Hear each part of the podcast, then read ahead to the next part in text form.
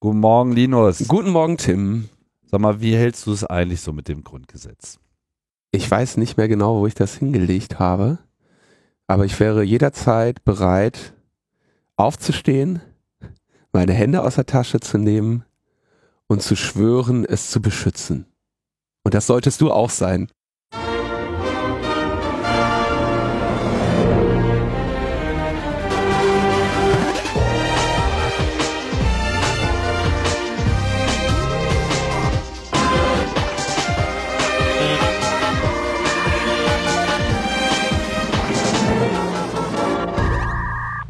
Logbuch Netzpolitik Nummer 272 vom 19. Oktober 2018. Ja. Und da sitzen wir. Tim, ich begrüße dich in diesem schönen Land. Ja, das ist schön. Danke. Seit wann? Seit gestern. Mit der Aushändigung der Urkunde ist es sozusagen vollzogen. Die Urkunde war zwar auf dem 17. datiert, aber ausgehändigt wurde sie mir erst am 18. Also 18/10/18. Musstest du dahin? Tag 0 und für die Leute, die jetzt immer noch nicht wissen, was eigentlich Phase ist, ich habe sozusagen den Brexit vollzogen. Im guten Timing, während dir so parallel irgendwie die ganzen Brexit-Gespräche so richtig schön vor die Hunde geraten. So. Nicht, dass sie sich jemals schon mal in einem besseren Zustand befunden hätten, aber die Zeit läuft halt dann doch ab. Ja, ist mir der Absprung gelungen und ich bin jetzt Bürger der Bundesrepublik Deutschland. Hast rüber gemacht. Ab in den Westen. Ach nee, ich bin ja im Osten. Du bist im Osten. Flucht in den Osten.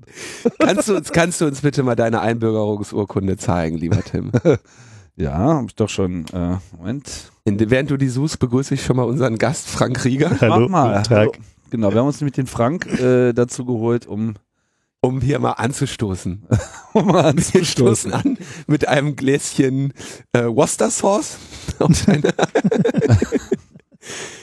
So, Einbürgerungsurkunde, geboren in Girton. Das ist aber nicht England, ne? Nee, es ist Deutschland ist das. Und ich finde ja tatsächlich, das hätten wir durchaus ein bisschen feierlicher gestalten können, dieses Dokument. Ach, ist okay. Das spricht die Wahrheit. Das ist einfach sehr deutsch. Ne? Das hat halt irgendwie so eine Stempel. Also wenn keine Schnorkel. Wenn du das Ding irgendwo vorlegst, ne, und sagst, das ist meine Einbürgerungsurkunde, würde jeder sagen, Deutschland.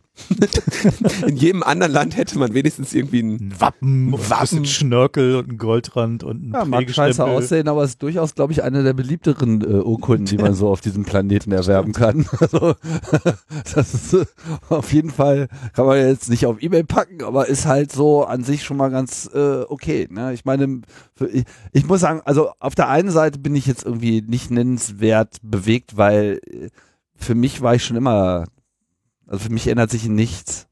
Ja, das ist ein rein formaler Akt, dass ich auch weiterhin EU-Bürgerrechte genießen darf. Das ist eigentlich. Wobei davon steht da ja nichts erstmal, ne? Davon steht da nicht, aber das ist, sagen wir mal, das Ding, weil meine Verbundenheit mit dieser Kultur hier muss ich, glaube ich, nicht weiter darlegen. So, ich meine, ich habe schon immer in Deutschland gewohnt und habe mich halt einfach auch dadurch immer so als Europäer gesehen.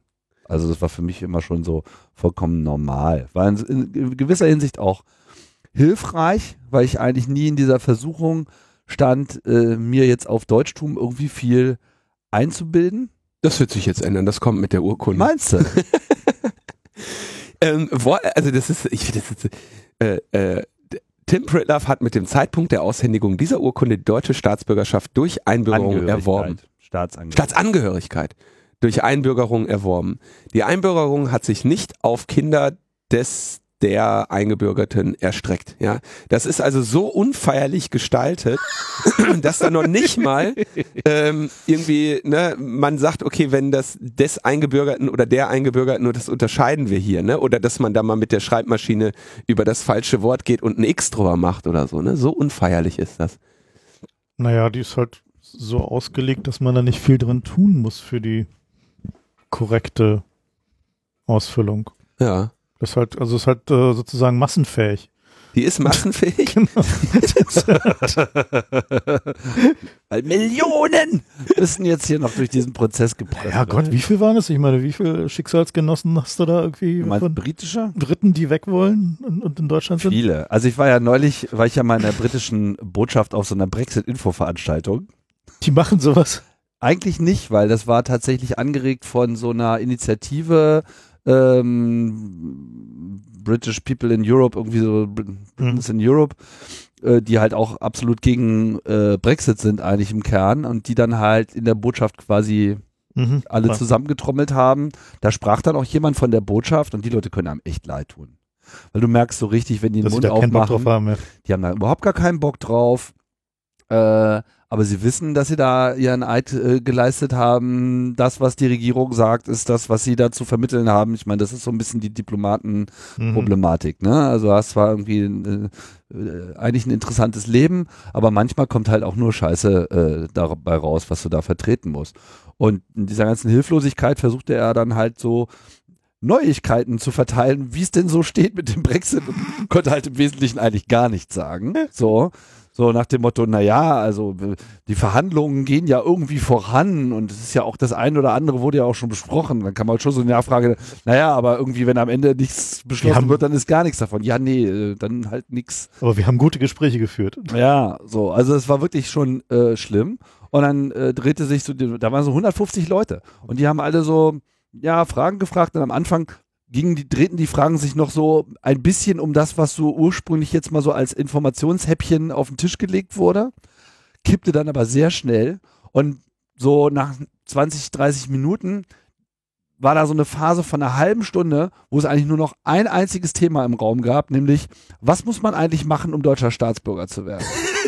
In der britischen Botschaft mit Briten, das hätte ich im Traum nicht für möglich gehalten, aber es ging noch so, ja, und dann musst du noch das Dokument haben und so, habe ich auch gemacht und so. Das ist so einfach Exodus-Stimmung Deluxe und das war in sich schon erschreckend. Und besonders erschreckend waren so Leute, die so Expats sind und man merkt das so richtig, denen war so Brite sein echt wichtig. So. Und dann verlagerten sich dann irgendwann so die Diskussion, ja, was ist denn, wenn ich dann Deutscher bin, darf ich denn dann überhaupt noch zurück? Und so. Also auch zum Heulen teilweise schon fast. Und merkt es, wie die Leute so vollkommen gespalten sind, aber einfach so das Unglück auf sich zurollen sahen und nicht wussten, was sie tun sollen. So. Und ich stand da halt, dachte mir so, tut mir echt leid für euch. Ich weiß nur, bei mir ist jetzt zu dem Zeitpunkt noch eine Frage von ein paar Monaten und jetzt ist das halt durch. Ne? Aber bei all dem Spott, den man jetzt gerne über das Land ausschütten möchte, den sie sicherlich auch verdient haben, muss man halt sagen, es gibt da halt auch 48%, die haben dagegen gestimmt und das sind irgendwie viele Millionen Leute und eigentlich mittlerweile noch mehr, weil viele jetzt überhaupt erst verstanden haben, was sie da eigentlich getan haben, die einfach mal vor dem Abgrund stehen. So, und gerade wenn es halt jetzt auf wirklich, wenn es wirklich auf so ein No-Deal hinausläuft, dann dann haben wir da irgendwie so ein stolzes Land mit 56 Millionen Leute völlig verstört. Das wird kein Spaß, mit der Anwesenheit dieser Insel in Europa irgendwie stabile Verhältnisse in Europa sicherzustellen. Weil die werden natürlich dann auch nach jedem Strohhalm greifen und sich mit allem verbünden, was ihnen irgendwie noch einen Ausweg bieten möchte, auch wenn das alles nicht funktionieren wird, aber das wird nicht lustig für uns. Deswegen blicke ich halt auf die aktuellen Verhandlungslinien auch so mit einer gewissen Bodenruhigung, weil auf der einen Seite sehe ich ganz klar, dass die Position der EU absolut vertretbar ist. Die sagen halt einfach so, hallo, wir erzählen euch seit 2 Jahren das Gleiche und daran hat sich jetzt auch nichts geändert und hier sind unsere Prinzipien und die halten wir jetzt auch durch. So. Andererseits die Unfähigkeit der Tories und des kompletten britischen politischen Systems, irgendwelche Antworten zu generieren. Und das ist wirklich Hanebüchen. Also wenn man sich das anschaut, ich finde derzeit ist so britisches Newsfernsehen fast noch alberner als das, was in den USA abgeht. Ich meine, die haben da zumindest eine klare Agenda.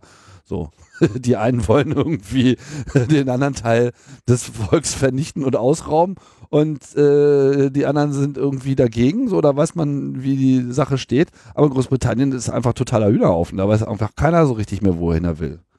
Das ist wirklich shocking. Und mal gucken. Also ich denke, die EU setzt derzeit einfach darauf, dass irgendwas umfallen wird und, ja, und sie sich auf so ein People's Vote einigen und dann, denke ich mal, ist die Drops auch gelutscht. Dann werden sie angedackelt kommen und sagen, war alles nur Spaß, dürfen wir wieder mitspielen. So, und dann wird die EU sagen, ja, so ja, aber keine Special Deals und dann mehr, genau, wird halt das eine oder andere wird dann halt gekillt werden. Ich denke nicht, dass sie ihnen dann irgendwie noch den Euro in den Schlund drücken wollen, aber dann könnten sie eigentlich auch sehr glücklich sein. Nur the damage has been done. Also Großbritannien wird sich von dem diplomatischen Desaster so schnell nicht erholen. Also das ist für die nächsten 10 Jahre stehen sie wirklich da wie die totalen Affen. Und die Leute, die das schon verstanden haben oder schon immer verstanden haben, die gibt es so, ja. So, die wussten das schon immer und der Rest, dem wird das wahrscheinlich auch erst schrittweise klar. Naja, egal. Also ich bin jetzt irgendwie raus aus der Problematik, aus der unmittelbaren. Ich werde trotzdem das jetzt weiterverfolgen, was hier Sache ist. Wunderbar. Herzlich willkommen, Tim. Danke. Genau, willkommen an Bord. Ich darf jetzt wählen, übrigens. Oh nein. Ja, ich habe mich auch schon mit dem Bundestagsabgeordneten hier, der für dieses Gebiet zuständig ist, getroffen. Und, ja, ich bin ein Neuwähler. Ich bin Neuwähler, ich mische mich jetzt hier mit ein. Ich muss noch mal gucken, was muss man eigentlich, wenn man jetzt Kanzler werden will, was... Guten Tag, der Bezirk heißt nicht mehr Pankow, sondern Potlas. Und hier sind meine Feature-Requests. Genau. Ich baue das jetzt hier alles um. Nur mal gucken. Ich habe auch was mitgebracht. Und zwar habe ich ja schon vor mehreren Folgen vollmundig angekündigt, dass der Christian und ich Podcast-Geschichte schreiben werden. Das haben wir auch getan. Ja. Und zwar haben wir eine... Kleiner geht's nicht, ne? Ist so. Ja. Ist eine Tatsache. Ist okay. Der erste und letzte Podcast aus einer Kohlenmine im Ruhrpott. Wir sind eingefahren auf Prosper, auf 1200 Meter Tiefe ins Abbaugebiet und haben dort vor der Kohle gestanden. Hier habe ich ein schönes Foto davon, wie die mit der wie heißt das Ding, Schremmwalze da langfahren. Also die Fachbegriffe musst du jetzt schon wissen. Ja, der Walzen-Schremmlader. Ah. Ja, das ist also ein riesiges Metallding, was also dann durch den Flöz fährt und da die Kohle wegraspelt. Die Dinosaurier ausgräbt, genau. Und das war so... Ja klar, also uns ja allen klar, dass der Kohlenbergbau eben mit dem Jahr 2018 enden wird. In dem Fall war es aber so, dass quasi eine Woche später die ihre Fördermenge hatten und damit auch wirklich der Kohlenbergbau im Ruhrgebiet zum Ende gekommen ist, etwas frühzeitig. Das heißt, wir waren noch so mit die Letzten, die es geschafft haben, da eine Grubenfahrt zu machen und haben das Ganze sehr ausführlich und aufwendig dokumentiert in dem Kohlenpott Nummer 12 vor Ort auf Zeche Prosperhaniel, der natürlich auch in den Shownotes verlinkt ist. Das ist so eine Dauer 2,5 Stunden ungefähr und wir haben ja auch unter Extrembedingungen gepodcastet, denn da unten darfst du nicht podcasten. Ist ja alles voller Kohle und Grubengas.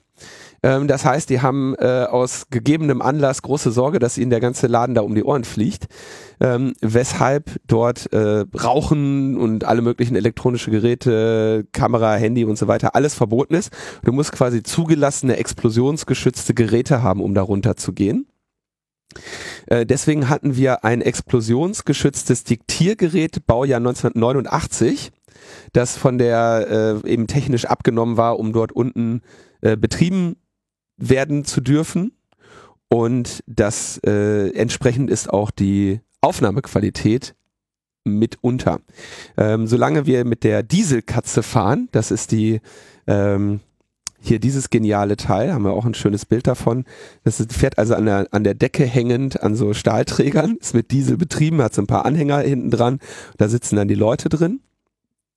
Ist das leider akustisch eine Herausforderung, dieser Podcast. Würde ich vielleicht nicht mit Kopfhörern hören, und man kann aber auch die Katzenfahrt überspringen und sich dann anhören, wie es eben da unten klingt. Gibt aber keine Kapitelmarken. Willst du mich verscherzen? Ich habe einen Tag 56 Kapitelmarken in dem Ding gesetzt. Ja, dann haben die es aber nicht auf die Webseite geschafft. Dein Player ist kaputt. Nö, dein Webplayer zeigt sie nicht an. Klick doch mal auf deinen Link da. Na, weil der wahrscheinlich standardmäßig MP3 hat oder so, aber das... Ich kann dir da technische Beratung zukommen. Ja, da kannst du mal technische Beratung zukommen lassen. Das Ding hat auf jeden Fall Kapitelmarken. Das ist schön, wenn man Podcast-Geschichte schreibt, dann muss man halt auch ordentlich posten. Ja, Podcast-Geschichte ohne Kapitelmarken. Was wäre Podcast-Geschichte ohne Kapitel? So sieht's aus. Ich guck mal ganz kurz. Ich poste nur ohne Kapitelmarken, es geht auch. Dreck. Ich schau mal ganz, aber das wäre jetzt ein Skippen ist doch Legacy-Podcast. Ein Streitgrund. Es geht nicht um Skippen, es geht um Zurückspulen und direkt nochmal hören. Euer Player ist kaputt. Also ich guck mal hier ganz kurz. Ja, ja. Kohlenpott, 12, Play. Hier, Chaptermarks ohne Ende. Ja, ihr habt die in der Datei, aber ihr habt sie halt nicht im Webplayer. Ja, da musst du halt mal hier ein bisschen... Guck mal, sogar Chaptermarks mit Bildern, ja? Also wenn man die Folge hört, kommen oben die Bilder, die da fotografiert wurden. Jetzt würde natürlich jeder fragen, wie habt ihr denn eine Kamera darunter gebracht? Der Fotograf hatte eine Leica. Also so eine analoge Film-Leica. Die analogen Film-Leica, ne, mit dem, wie heißt nochmal dieses System? Also du Messsucher. Messsucher, ja, da hast du nämlich in dem Sucher, das ist keine Spiegelreflex, sondern in dem Sucher stellst du auch quasi, wenn du an dem Objektiv drehst, verstellst du auch am Sucher etwas und dann müssen zwei kleine Bilder übereinander sein. Du hast also einmal das große Bild und in der Mitte nochmal ein kleines und da, wo diese Dinger übereinander sind, da stellst du scharf. Und das Spannende an diesen Leicas ist, dass sie dadurch, dass sie eben nicht die Nachteile einer Spiegelreflexkamera haben, insbesondere eigentlich die lichtstärkeren Objektive schon damals hatten. Also Leica-Objektive sind ja bekannt eigentlich als die besten, die du so kriegst. Mhm. Die Leica-Kameras kosteten, glaube ich, auch immer... Es ist immer Investitionsgüterhandel gewesen. Immer so viel wie ein Kleinwagen. Und entsprechend sind da eben auch die Bilder entstanden mit sehr abgehangener Technologie, explosionsgeschützte Leica. Und der Fotograf hatte einen explosionsgeschützten Blitz um die Schulter hängen. Das war dann ungefähr so groß wie... Ja, also ein sehr, sehr großes Teil, was du mit einem sehr breiten Gurt um die Schulter trugst, was dann eben eingefasst ist sah aus wie Guss, das eben dann da blitzte und halt absolut abgedichtet war, damit der Funke, den dieser Blitz macht, eben nicht dafür sorgt, dass dass du nochmal ein Grubenunglück kurz vor Ende machst, ne? Sagen wir es mal so, Abgang mit so einem Bang, ne? Es ist äußerst, äußerst spannend und ich freue mich, dass wir diese Erfahrung nochmal ein bisschen teilen konnten. Deswegen ist das hier mit ans Herz gelegt. Und dass der Podlove Webplayer die Chaptermarks nicht macht, kriegt der Tim bestimmt auch noch gefixt. Witzbold. Na gut, sehr schön. Feedback. Ja. Das sind ja die Dinge, die Leute dann wirklich bewegen. Ja. Ob es denn jetzt DE Kicks oder DE Zicks heißt. Also Frank, was würdest du sagen? DE Kicks oder DE Zicks? Na, DE Zicks schon immer. Und GIF oder GIF? Da ist es nämlich auch so, dass der Erfinder selber es falsch ausspricht. Ne? Das ist ganz klar. Also, es wird darauf hingewiesen, dass es ja die Abkürzung ist für Commercial Internet Exchange und man ja Commercial K ausspricht und von daher Kicks wäre und es gibt wohl auch Interviews mit irgendwie Vertretern. So. Leute, die D-Kicks sagen auch China oder Chemie. Genau. Gibt es so Leute, ne? Ja, gestern gab es auch einen. Ich spreche halt die Abkürzung so aus, wie sie korrekt als ist. Abkürzung rüberkommt. So, und da steht dann halt CI und CI ist für mich halt dann Soft. So, und da kann man jetzt lange drüber diskutieren, welcher dieser beiden Ansätze richtig ist oder nicht. Meiner Erinnerung nach, wenn von Zixen die Rede ist, und das gibt ja nicht nur das DE Zix, sondern es gibt ja viele Zixen, sagt jeder eigentlich zum Zix Zix und nicht Kicks. Oder? So ist es. Und deswegen ist es DE Zix. Verdammt nochmal. Okay. Kommen wir zu etwas Wichtigerem. Ich würde sagen, das ist wahrscheinlich der Punkt, an dem wir wieder für diese Sendung am meisten Feedback haben. Mit Sicherheit, der Rest ist eigentlich egal, da geht es ja nur um die Welt. Mit so, Sicherheit. Alle VI versus Emacs Diskussionen sind ja immer... So, und im Weiteren heißt es natürlich GIF. Ja, natürlich heißt es GIF. Weil es irgendwie Graphical Interchange Format ist, ne? Und nicht Graphical. Oder? War das richtig? Was, ja, jetzt könnte man natürlich argumentieren, dass unsere Logik sich hier auf den Kopf stellt. So. Wieso? Naja, weil wir nicht von dem eigentlichen, also der Brite würde ja auch Giraffe sagen und so, ja, also GI ist ja dann wiederum soft, also wenn man sozusagen die Logik von, die ich gerade verbreitet habe. Aber Graphic ist nicht soft und Commercial auch nicht. Wer? Spätestens, wenn man Sachsen fragt, Commercial. Ach so, scheiße. Ja, verstehst du? Okay, lassen wir das. Lassen wir genau. Das heißt GIF und Kicks. Zicks. GIF und Kicks. So. Und jetzt haben wir was Schönes ausbuxiert hier. So, wir müssen hier ein bisschen die Kommentare befeuern. Ja, beschäftigen wir uns lieber mit anderen drei Buchstabenabkürzungen, die an diesem Wochenende eine Rolle versuchten zu spielen. Genau, die KSU hat nämlich viel weniger.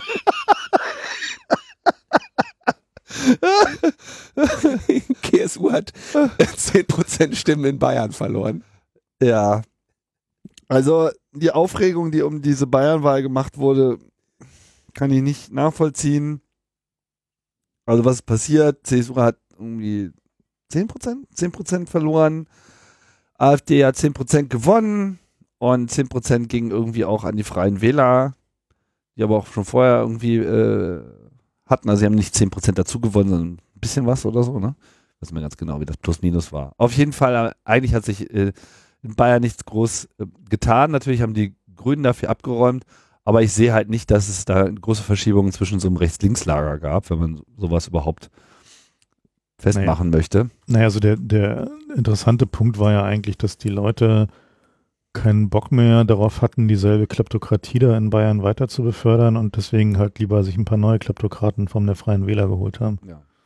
Aber sonst halt keine große Politikänderung. Ich habe ja im Rahmen von diesem Bayernwahl-Ding mal so ein bisschen recherchiert, was da mal so in Bayern so früher los war. Es gibt da so eine Chronik des Bayerischen Landtages, so viele 100 Seiten. Und worüber die sich da so damals so gestritten haben. Wenn du das aus heutiger Perspektive betrachten würdest, du sagen, in diesem Parlament saßen nur Nazis. Mhm. Ne, weil die haben mit Parlamentsmehrheit Theaterstücke irgendwie abgesetzt. Die haben, also diese ganze Bayern so in den Ende der 40er bis weit in die 50er rein, drehte sich nur um die Flüchtlingsfrage, die innerdeutsche Flüchtlingsfrage, also die Leute, die aus Polen raus mussten und Ostpreußen und so, sind ja viele nach Bayern gegangen und auch viele, die aus Ostdeutschland geflogen sind, auch viele nach Bayern gegangen. Und die Bayern wollten das nicht. Und dann gab es einen richtigen harten Religionskonflikt zwischen Protestanten und Katholiken. Und dann hat die CSU bei einer Wahl die Hälfte ihrer Stimmen verloren. So. Und zwar deswegen, weil die Bayern-Partei zu dem Zeitpunkt so einen harten, wir wollen ja nicht noch mehr Flüchtlinge, irgendwie Bayern ist katholisch, irgendwie geht mal alle weg und lasst uns in Ruhe-Kurs gefahren hat. Und damit, und das wichtige Thema war die Zustimmung Bayerns zum Grundgesetz. Und die CSU hatte halt so ein Ding gefahren und gesagt, wir stimmen dem Grundgesetz nicht zu, weil wir geben halt zu viel Macht nach Bonn ab, aber wenn die 2/3 Mehrheit zustande kommt der Länder, dann akzeptieren wir, dass es halt so ist. So, ne? Und das war der Bayern-Partei nicht radikal genug. So, und wenn man sich so jetzt so die wollten halt so, Bayern bleibt Bayern, Freistaat und irgendwie so halb Monarchisten schon, so, ne? Also wenn man das so liest, so in der Geschichte ist durchaus ganz interessant, so mal irgendwie so ein bisschen so diese politische Kultur von Bayern zu verstehen, die ist wirklich doll anders. Könnt ihr mal verlinken, das ist wirklich ganz interessant. Also die CSU hat, je nachdem, ob man jetzt Erst- oder Zweitstimmen anschaut, so um die 10% verloren, SPD über 10%, gewonnen haben die Grünen 8,9%, also wie gesagt immer Unterschiede, grobe Unterschiede hinterm Komma zwischen Erst- und Zweitstimmen, AfD 10%, weil sie eben vorher nicht da war. Ne, die war vorher bei 0 oder unter der Grenze. Freie Wähler haben 2% gewonnen, FDP hat 2% gewonnen, Linke hat 1% gewonnen, bleibt aber weiterhin unter 5. Mhm. Ich fand das sehr schön.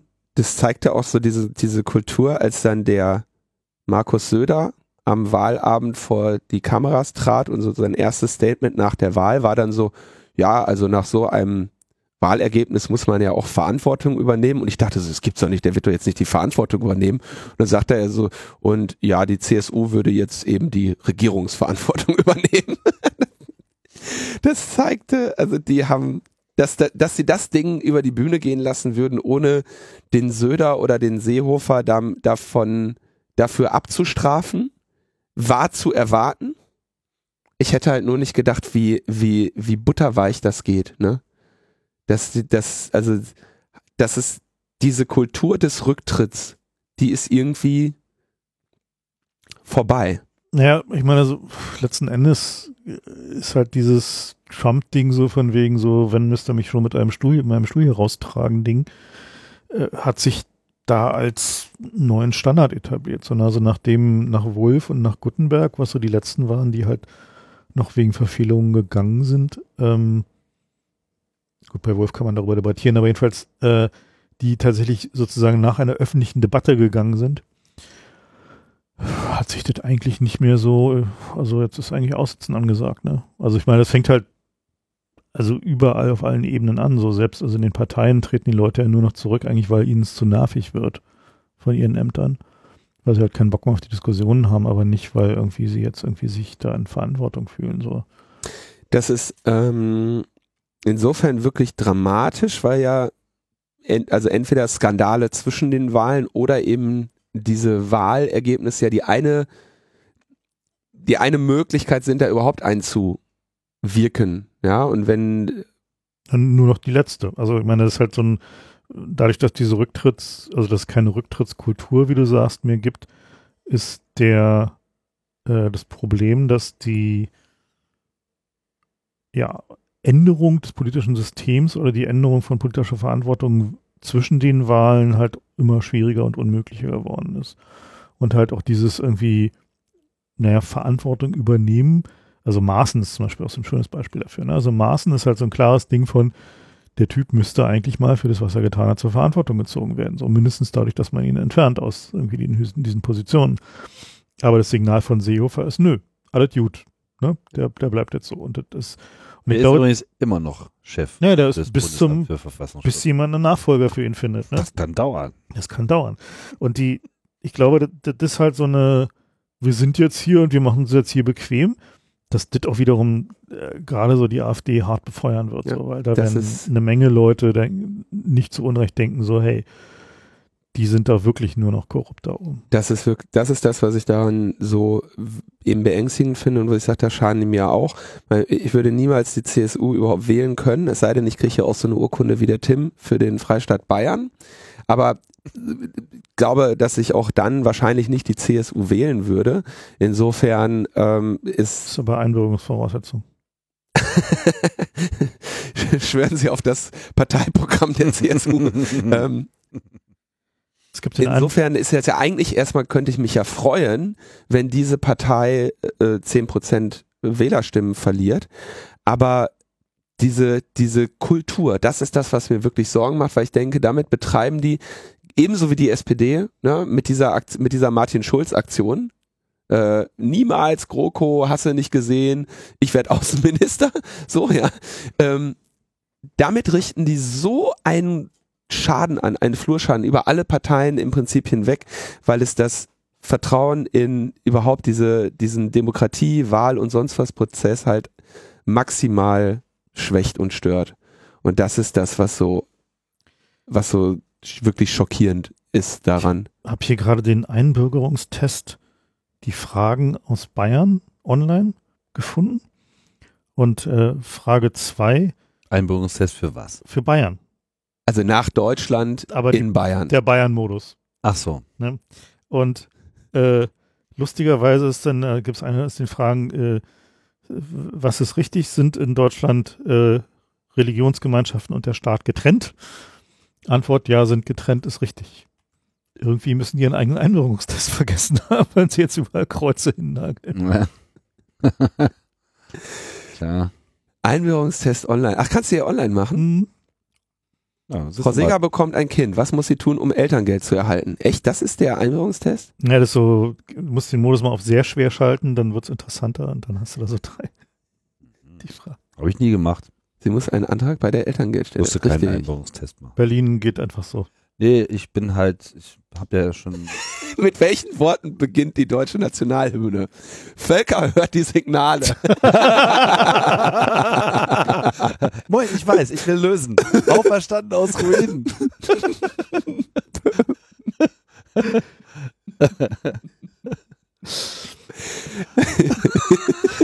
Gleich mal die Kommunisten rausfiltern. Okay, damit hätten wir einen Sendungstitel. Kommen wir, ja, weiß nicht, was kann man dazu noch sagen? Nein. Eigentlich ist nichts passiert. Kultur ist im Arsch. SPD hat noch 9,7%, ist alles gut. Ja, sind also, noch im Parlament, meinst du? Ja, also alle halten natürlich jetzt noch die Füße still, weil jetzt noch Hessen kommt. Mhm. Ist das dieses Wochenende schon? Nee, ist das, glaube ich. Ja. Mal gucken, ne? Da wird jetzt Thorsten Schäfer-Grümbel wird's für die SPD dann richten? Will er richten, ja. Wobei Grünen sind mittlerweile, glaube ich, auch schon wieder im Boot. Also vielleicht. Das ist aber dann mehr so ein Hinrichten, oder? Also ich meine. Ja. Oh je. Wir schauen uns das an, wenn es durch ist. Haben da keine Meinung. Aber geht mal wählen. Ja, wählen gehen ist auf jeden Fall gut. Tritt Sonneborn eigentlich an? Ja, die Partei hat auch in Bayern irgendwie in einzelnen Gemeinden ganz gute Ergebnisse erzielt. Aber ich glaube nicht in vielen. Achso, aber was ich bemerkenswert finde, ist, dass natürlich die CSU in den Städten den Rückhalt wohl enorm verloren hat, ja. Verliert. Und insbesondere in München, also das hätte, glaube ich, auch keiner geglaubt vor einigen Jahren, dass die Grünen mal, wie viel Bezirk haben sie jetzt gewonnen? 18%. Nee, aber Bezirke haben, glaube ich, 6 Direktmandate. 6 Direktmandate, ja. Genau, ne? Also von irgendwie 12 oder sowas. Das ist schon ziemlich beachtlich. Das ist schon bemerkenswert und zeigt aber auch, dass sich das linke Spektrum zumindest vorübergehend anders orientiert und dass die SPD damit relativ wenig zu tun hat. Also die haben wirklich so ihr Linksding doch extrem eingebüßt. Ja. Wenig überraschend. Vielleicht mal was tun. So, Frank, aber dich haben wir ja eigentlich jetzt hier nicht reingeholt, um hier Tagespolitik zu diskutieren, sondern du bist ja auch eher Abteilung Grundsatzfragen. Und immer der beste Anlass für ein Interview, hast ein Buch herausgebracht, gemeinsam mit Konstanze Kurz. Also nicht herausgebracht, sondern geschrieben. Ihr seid die Autoren. Dann wievieltes Buch ist denn das jetzt eigentlich? Bist ja schon richtig, ist ja schon unter Autor durch, oder? Zumindest nach Wikipedia-Kriterien das dritte. Mhm. Das erste war Datenfresser über Datenschutz und Privacy, zweite Arbeitsfrei über Automatisierung und künstliche Intelligenz und jetzt über Cyberwar. Wie viel muss man schreiben, bis man Schriftsteller wird? Ich glaube, Schriftsteller zählt, als wenn man davon leben kann. Meinst du? Es gelingt nur selten. Gibt es nicht so viele von, nehme ich mal an. Ne? Nee, also ja, klar, gut. Also man könnte sich jetzt als Schriftsteller bezeichnen, aber es das tust du nicht. Wäre etwas einengend. Nee, sind ja auch alles sehr aktivistische Themen. Mhm. Was hat euch denn so dazu gebracht, das Thema? Naja, wir haben halt also wann haben wir damit angefangen? Letzten Herbst. Dauert ja immer so eine Weile, bis ein Buch dann geschrieben ist und draus ist. Und da war halt ja schon absehbar, dass diese Diskussion darüber, wie sich Deutschland zu diesem ganzen Themenkomplex positioniert, wie viel Offensivkapazitäten in welcher Behörde aufgebaut werden, ob der Staat jetzt anfangen soll, im Rahmen seiner Staatstreuhänderprogramme Exploits zu entwickeln und aufzukaufen, dass diese Diskussion halt immer wichtiger und immer größer wird. Und wir hatten da so ein bisschen das Bedürfnis, mal in einer gewissen kondensierten Form Stellung zu beziehen, die auch einfach vor allen Dingen mal viele Sachen erläutert, weil wir in den Diskussionen gerade in der Politik, aber auch so mit den Unternehmen und so immer wieder feststellen, dass viele Sachen einfach sehr unklar sind, was so die Basics angeht. Also sowas wie, wie funktioniert eigentlich eine Sicherheitslücke? Wie nutzt man eine Sicherheitslücke aus? Wie funktioniert ein Exploit? Was ist eigentlich so ein Buffer-Overflow? Einfach mal so zu erklären, dass es die verständlich ist und verständlich ist auch für Leute, die einfach keinen technischen Hintergrund haben. Und dann daraus abzuleiten halt auch die Frage, wie gehen wir damit um? Was sind die Mechanismen, die auf der strategischen Ebene passieren? Also wie behaken sich Staaten gegenseitig? Wie ordnet man dieses ganze Cyberwar-Thema ein in, ja, sag mal, die gesamte Weltpolitik und so? Das war so ein bisschen so der Hintergrund dabei. Also zu versuchen, das Thema allgemeinverständlich aufzubereiten, dass man eine politische Diskussion darüber führen kann. Mhm. Und wie geht man da ran? Also was kommt das alles so aus eurem Kopf heraus oder ist da tatsächlich Recherche mit verbunden? Ja, ist beides. Also wir sind ja nun in dem Thema schon relativ lange unterwegs. Ihr habt ja auch häufiger in der Sendung so die Einzelaspekte mit irgendwie den diversen Trojanern und so. Das ist ja nun jetzt nichts Neues. Wir auch schreiben können, war Linus? Klar, natürlich. Haben wir aber nicht. Tja. Mist. Ja, also das ist halt so ein, natürlich zum einen in dem Thema drin sein, hilft halt schon, zum anderen haben wir dann auch relativ viel mit Leuten geredet, die in dem Feld unterwegs sind, tatsächlich auf allen möglichen Seiten, also auch mit Leuten auf der Dark Side, die halt da bei diversen westlichen Staaten halt da in den Schützengräben sind, um halt einfach auch ein bisschen so First-Hand zu hören, was eigentlich da passiert und wie die denken. Relativ viel, was jetzt irgendwie so die strategische Diskussion angeht, gibt es ja auch zu lesen. Ist halt dann nur ein bisschen anstrengend, weil man muss halt ziemlich viel Papers von so Vorträgen, Konferenzen lesen, wo sich die Meinung in der strategischen, die nennen sich auch Community, da herausbildet, also wie die halt an so eine Auseinandersetzung rangehen und so, was ja auch ein relativ großer Teil sind. Die Forderungen, die wir am Ende haben, also wir bauen unsere Bücher immer so ein bisschen pädagogisch auf, ne? Also vorne erstmal erklären, was ist das Problem und dann wieso haben wir das Problem und dann was kann man dagegen tun. Und die Forderungen sind eigentlich Sachen, die wir jetzt auch in der Sendung zum Teil schon diskutiert haben, wo wir versuchen halt das Ganze ein bisschen auf den Punkt zu bringen, zu sagen, so, das sind jetzt so die Sachen, die man mal machen müsste. Also schon auch Politempfehlungen. Ja. Das ist halt, sonst würden wir es nicht machen. Also das ist halt so, alles andere ist langweilig. Es geht halt primär darum, halt Diskussionen anzuregen und aber auch klar Position zu beziehen. Also sonst würden wir es nicht schreiben. Und denkst du, dass das viel von Politikern gekauft und gelesen wird? Also interessanterweise ist das Feedback gerade, dass es sehr viel in der Wirtschaft gekauft und gelesen wird. Also das halt also gerade so in Konzernvorstände und so, die also was ich so an Feedback bekomme aus solchen Kreisen eher so ein Aha, endlich hat uns einer mal dieses erklärt ohne Bullshit. Mhm. So, weil sonst ist halt, ich meine, es hat ja auch die Rolle des Clubs halt einfach Sachen zu erklären, ohne halt Kommerz-Bullshit da dran, ohne dass man halt irgendwie wieder nur die nächste Firewall oder das nächste Intrusion-Detection-System verkaufen will, einfach mal erklären, was das Problem ist und was halt Meta-Lösungen dafür sein könnten. So, und dafür ist halt schon ein relativ großer große Reaktion und große Empfänglichkeit auch da. Und diese Methode halt einfach Sachen gut zu erklären und daraus Forderungen abzuleiten, hat sich aus unserer Sicht auch doch sehr bewährt, wenn man halt versuchen will, ein Thema aus einer anderen Perspektive in Diskussion zu bringen, die jetzt eben nicht den Leuten, die jetzt sagen, ja, wir brauchen unbedingt mehr Offensivkapazitäten und wir müssen, denen das Feld zu überlassen, sondern ein bisschen rationaler ranzugehen und auch irgendwie ein bisschen einfach Herleitung zu machen und nicht nur zu postulieren, was jetzt irgendwie zu passieren hat. Jetzt wollen wir natürlich hier nicht das ganze Buch nacherzählen und eine Buchlesung machen, aber würde mich natürlich trotzdem mal interessieren, wieso da auch also auf was für eine Definition ihr eigentlich gekommen seid. Also vor allem Cyberwar ist ja jetzt auch so ein Wort, was erstmal so dem normalen War was hinzufügt. Seht ihr das sozusagen als ein separates Ereignis oder geht es um Krieg an sich? Es ist tatsächlich eine Erweiterung dessen, was wir in allen anderen Feldern der Auseinandersetzung zwischen Staaten sehen.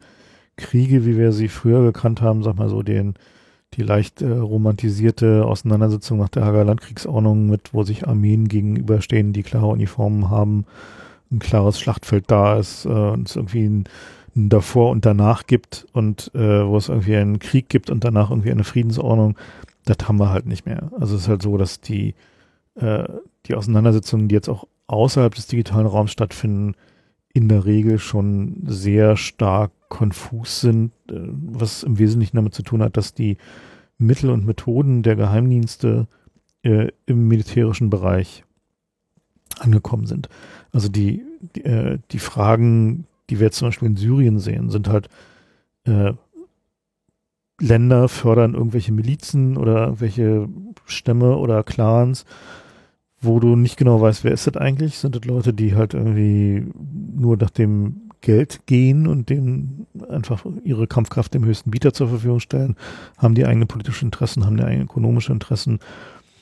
Treten die getarnt auf?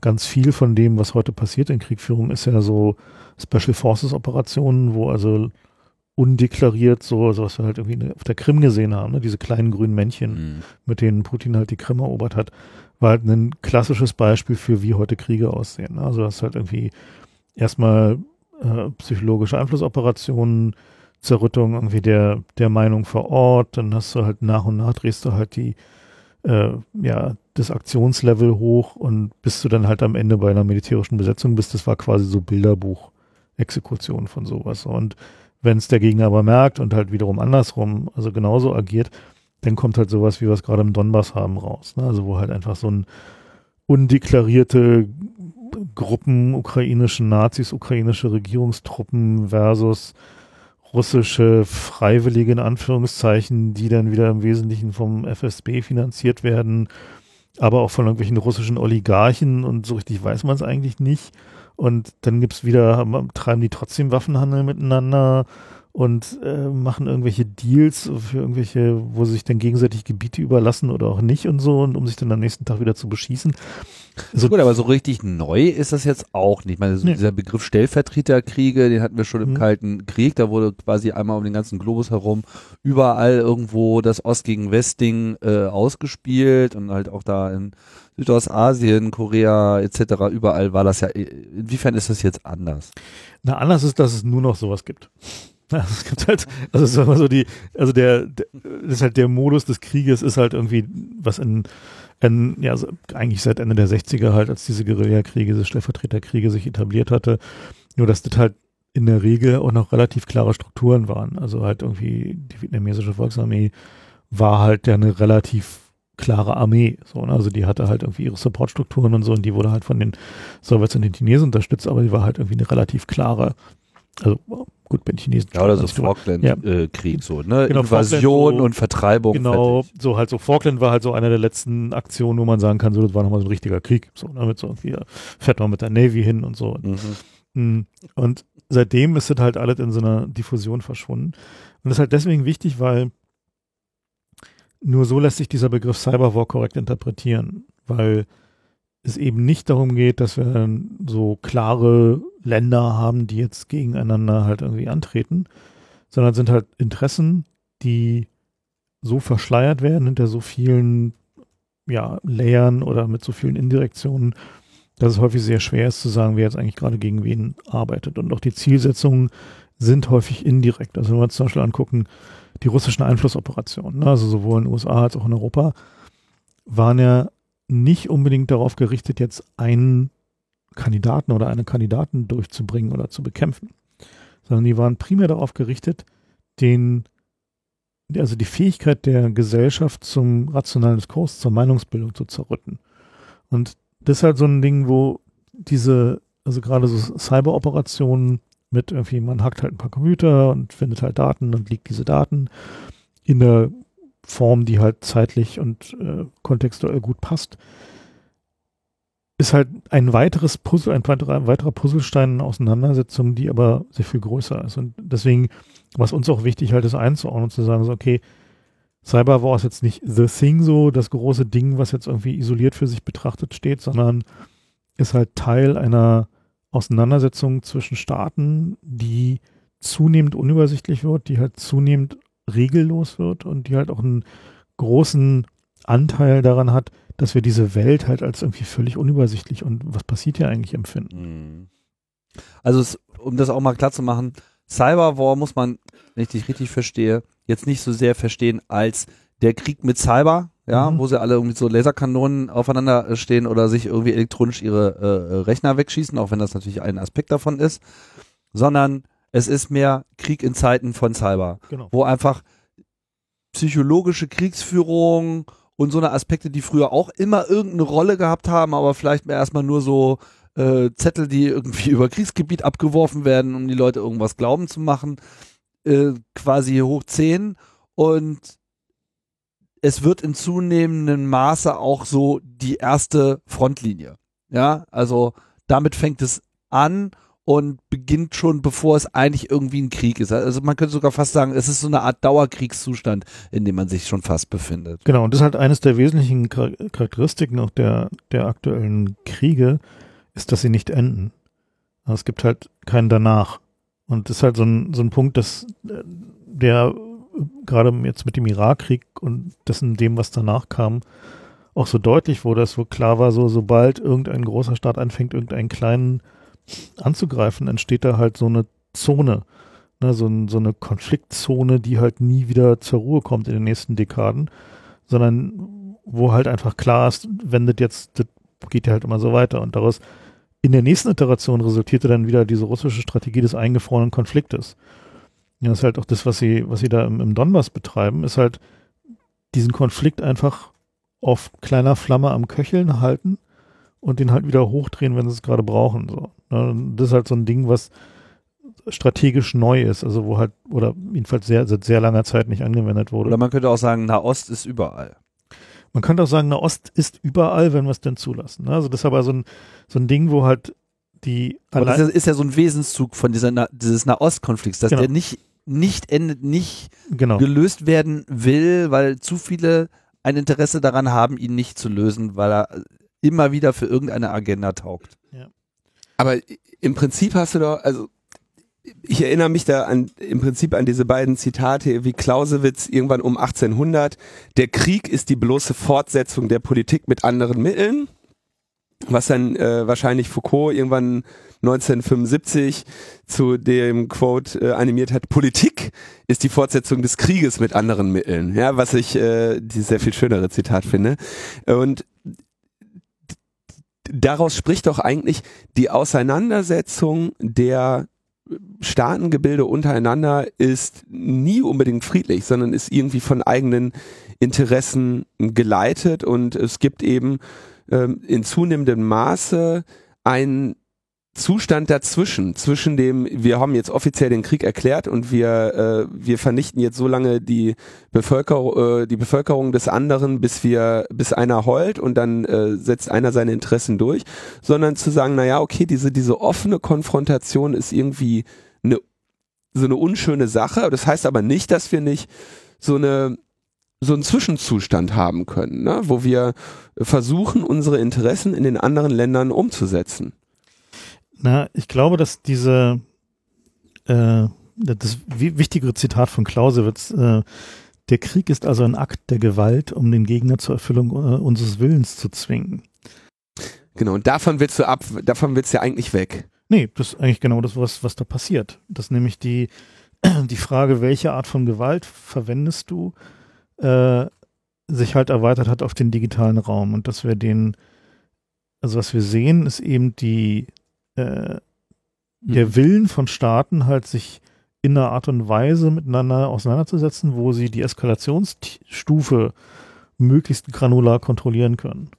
Also wo halt so von diplomatischen Inzidenz über Leute in andere Leute Botschaften umbringen und so weiter und so fort, dass da halt so dieses Spektrum der Eskalation sich ausweitet und eben bis hin dazu geht, dass man anderen Leuten den Strom ausknipst, wie halt zum Beispiel halt irgendwie in der Ukraine. Und aber trotzdem ist eigentlich immer noch kein kriegerischer Akt ist. Ne? Und das ist also sozusagen diese Auseinandersetzung, also kriegerischer Akt im Sinne von, man feuert mit Kanonen aufeinander. Mhm. Aber diese Auseinandersetzung aber trotzdem schon für die Bevölkerung zum Beispiel ähnlich dramatisch sein können, wie halt kleinere kriegerische Handlungen. Also jetzt gut, eine große kriegerische Handlung hat immer größere Verheerung als irgendwie ein Cyberangriff, aber wenn halt für ein paar Wochen der Strom irgendwo aus ist, dann bricht da halt auch die Zivilisation zusammen. Ja, und das ist halt oder wenn halt die Logistiknetzwerke kaputt gemacht werden und du dann halt zurückfallen musst auf Notversorgung und das Militär reinschicken musst, um da Brot hinzubringen, dann bist du halt schon in deiner staatlichen Souveränität stark eingeschränkt. Oder ein Land dazu zu bringen, irgendwie aus all seinen Handelsverträgen auszutreten, um danach irgendwie komplett mit Hose runter dazustehen. Ich meine, meiner Meinung nach ist auch Brexit ein Cyberwar-Opfer. Ergänzt und das ist das, was ich gerade meinte, ist von du willst ja davon weg, dass du diese Operationen jetzt vermehrt durchführen kannst, ohne dass dein Zielstaat das notwendigerweise dir zuschreiben kann. Genau, das heißt zumindest was irgendwie rein digitale Operationen angeht, also wo du halt andere Leute Rechner aufmachst oder ihnen die Stromnetze runterfährst, ist halt so, dass diese Zuschreibung, steht jetzt gerade dahinter, wer ist denn der Urheber davon, ist halt noch sehr viel schwieriger, als wenn du da irgendwelche Truppenteile ohne Uniformen hast oder mit irgendwelchen Fantasieuniformen. Mhm. Da hast du im Zweifel immer noch irgendwelche Anhaltspunkte. Aber wenn du halt einen digitalen Angriff hast, fällt es dir auch sehr leicht, so zu tun, als wärst du jemand anders, also eine falsche Fährte zu legen. Und du kannst auch sehr viel einfacher diese gesamte Attribution vermeiden oder hintergehen. Und es sind nur sehr seltene Fälle, die dann durch die Presse gehen, wo so eine Attribution wirklich gelingt. Also wo man halt sagen kann, okay, das kann man jetzt ausnahmsweise mal doch glauben, weil halt eben nicht nur die Kaffeesatzleserei aus diese Malware wurde zu Moskauer Bürozeiten compiled ist, sondern halt irgendwie ein tatsächliches in die Rechner der Russen eingedrungen gewesen sein und denen dabei Arbeiten zugeguckt haben. So. Oder andere Methoden, zum Beispiel, also meiner Meinung nach sind viele von diesen Attributionen, die jetzt in der Öffentlichkeit mit also viele, sind ja nur eine kleine Handvoll, wo die Amerikaner gesagt haben, sie haben eine sehr hohe Confidence in diese Attribution. Ich denke, die meisten von denen beruhen darauf, dass sie menschliche Quellen in den Teams hatten. Mhm. Ja, weil die, nur dann lehnen die sich eigentlich so aus dem Fenster so. Aber der Großteil von dem, wo man jetzt sagt, das waren jetzt aber die Russen oder das waren jetzt die Chinesen, sind halt so Attributionen, die halt mehr so auf so Kaffeesatzleserei beruhen. Also entweder wir haben die Malware schon mal gesehen und damals haben wir sie den Russen zugeschrieben, deswegen muss es jetzt wohl auch dieses Mal die Russen gewesen sein, was totaler Quatsch ist, weil auch in der kriminellen Malware-Szene ist es völlig üblich, dass Malware recycelt wird. Das heißt, du nimmst die Malware von irgendjemand anders, baust die ein bisschen um und verwendest sie als deine eigene, musst sie nur in Command und Control austauschen. Oder man macht halt so eine, wem hat's genutzt so, also sind die Ziele, die da angegriffen wurden, würde es eher den Russen nutzen oder eher den Chinesen so oder wem auch immer.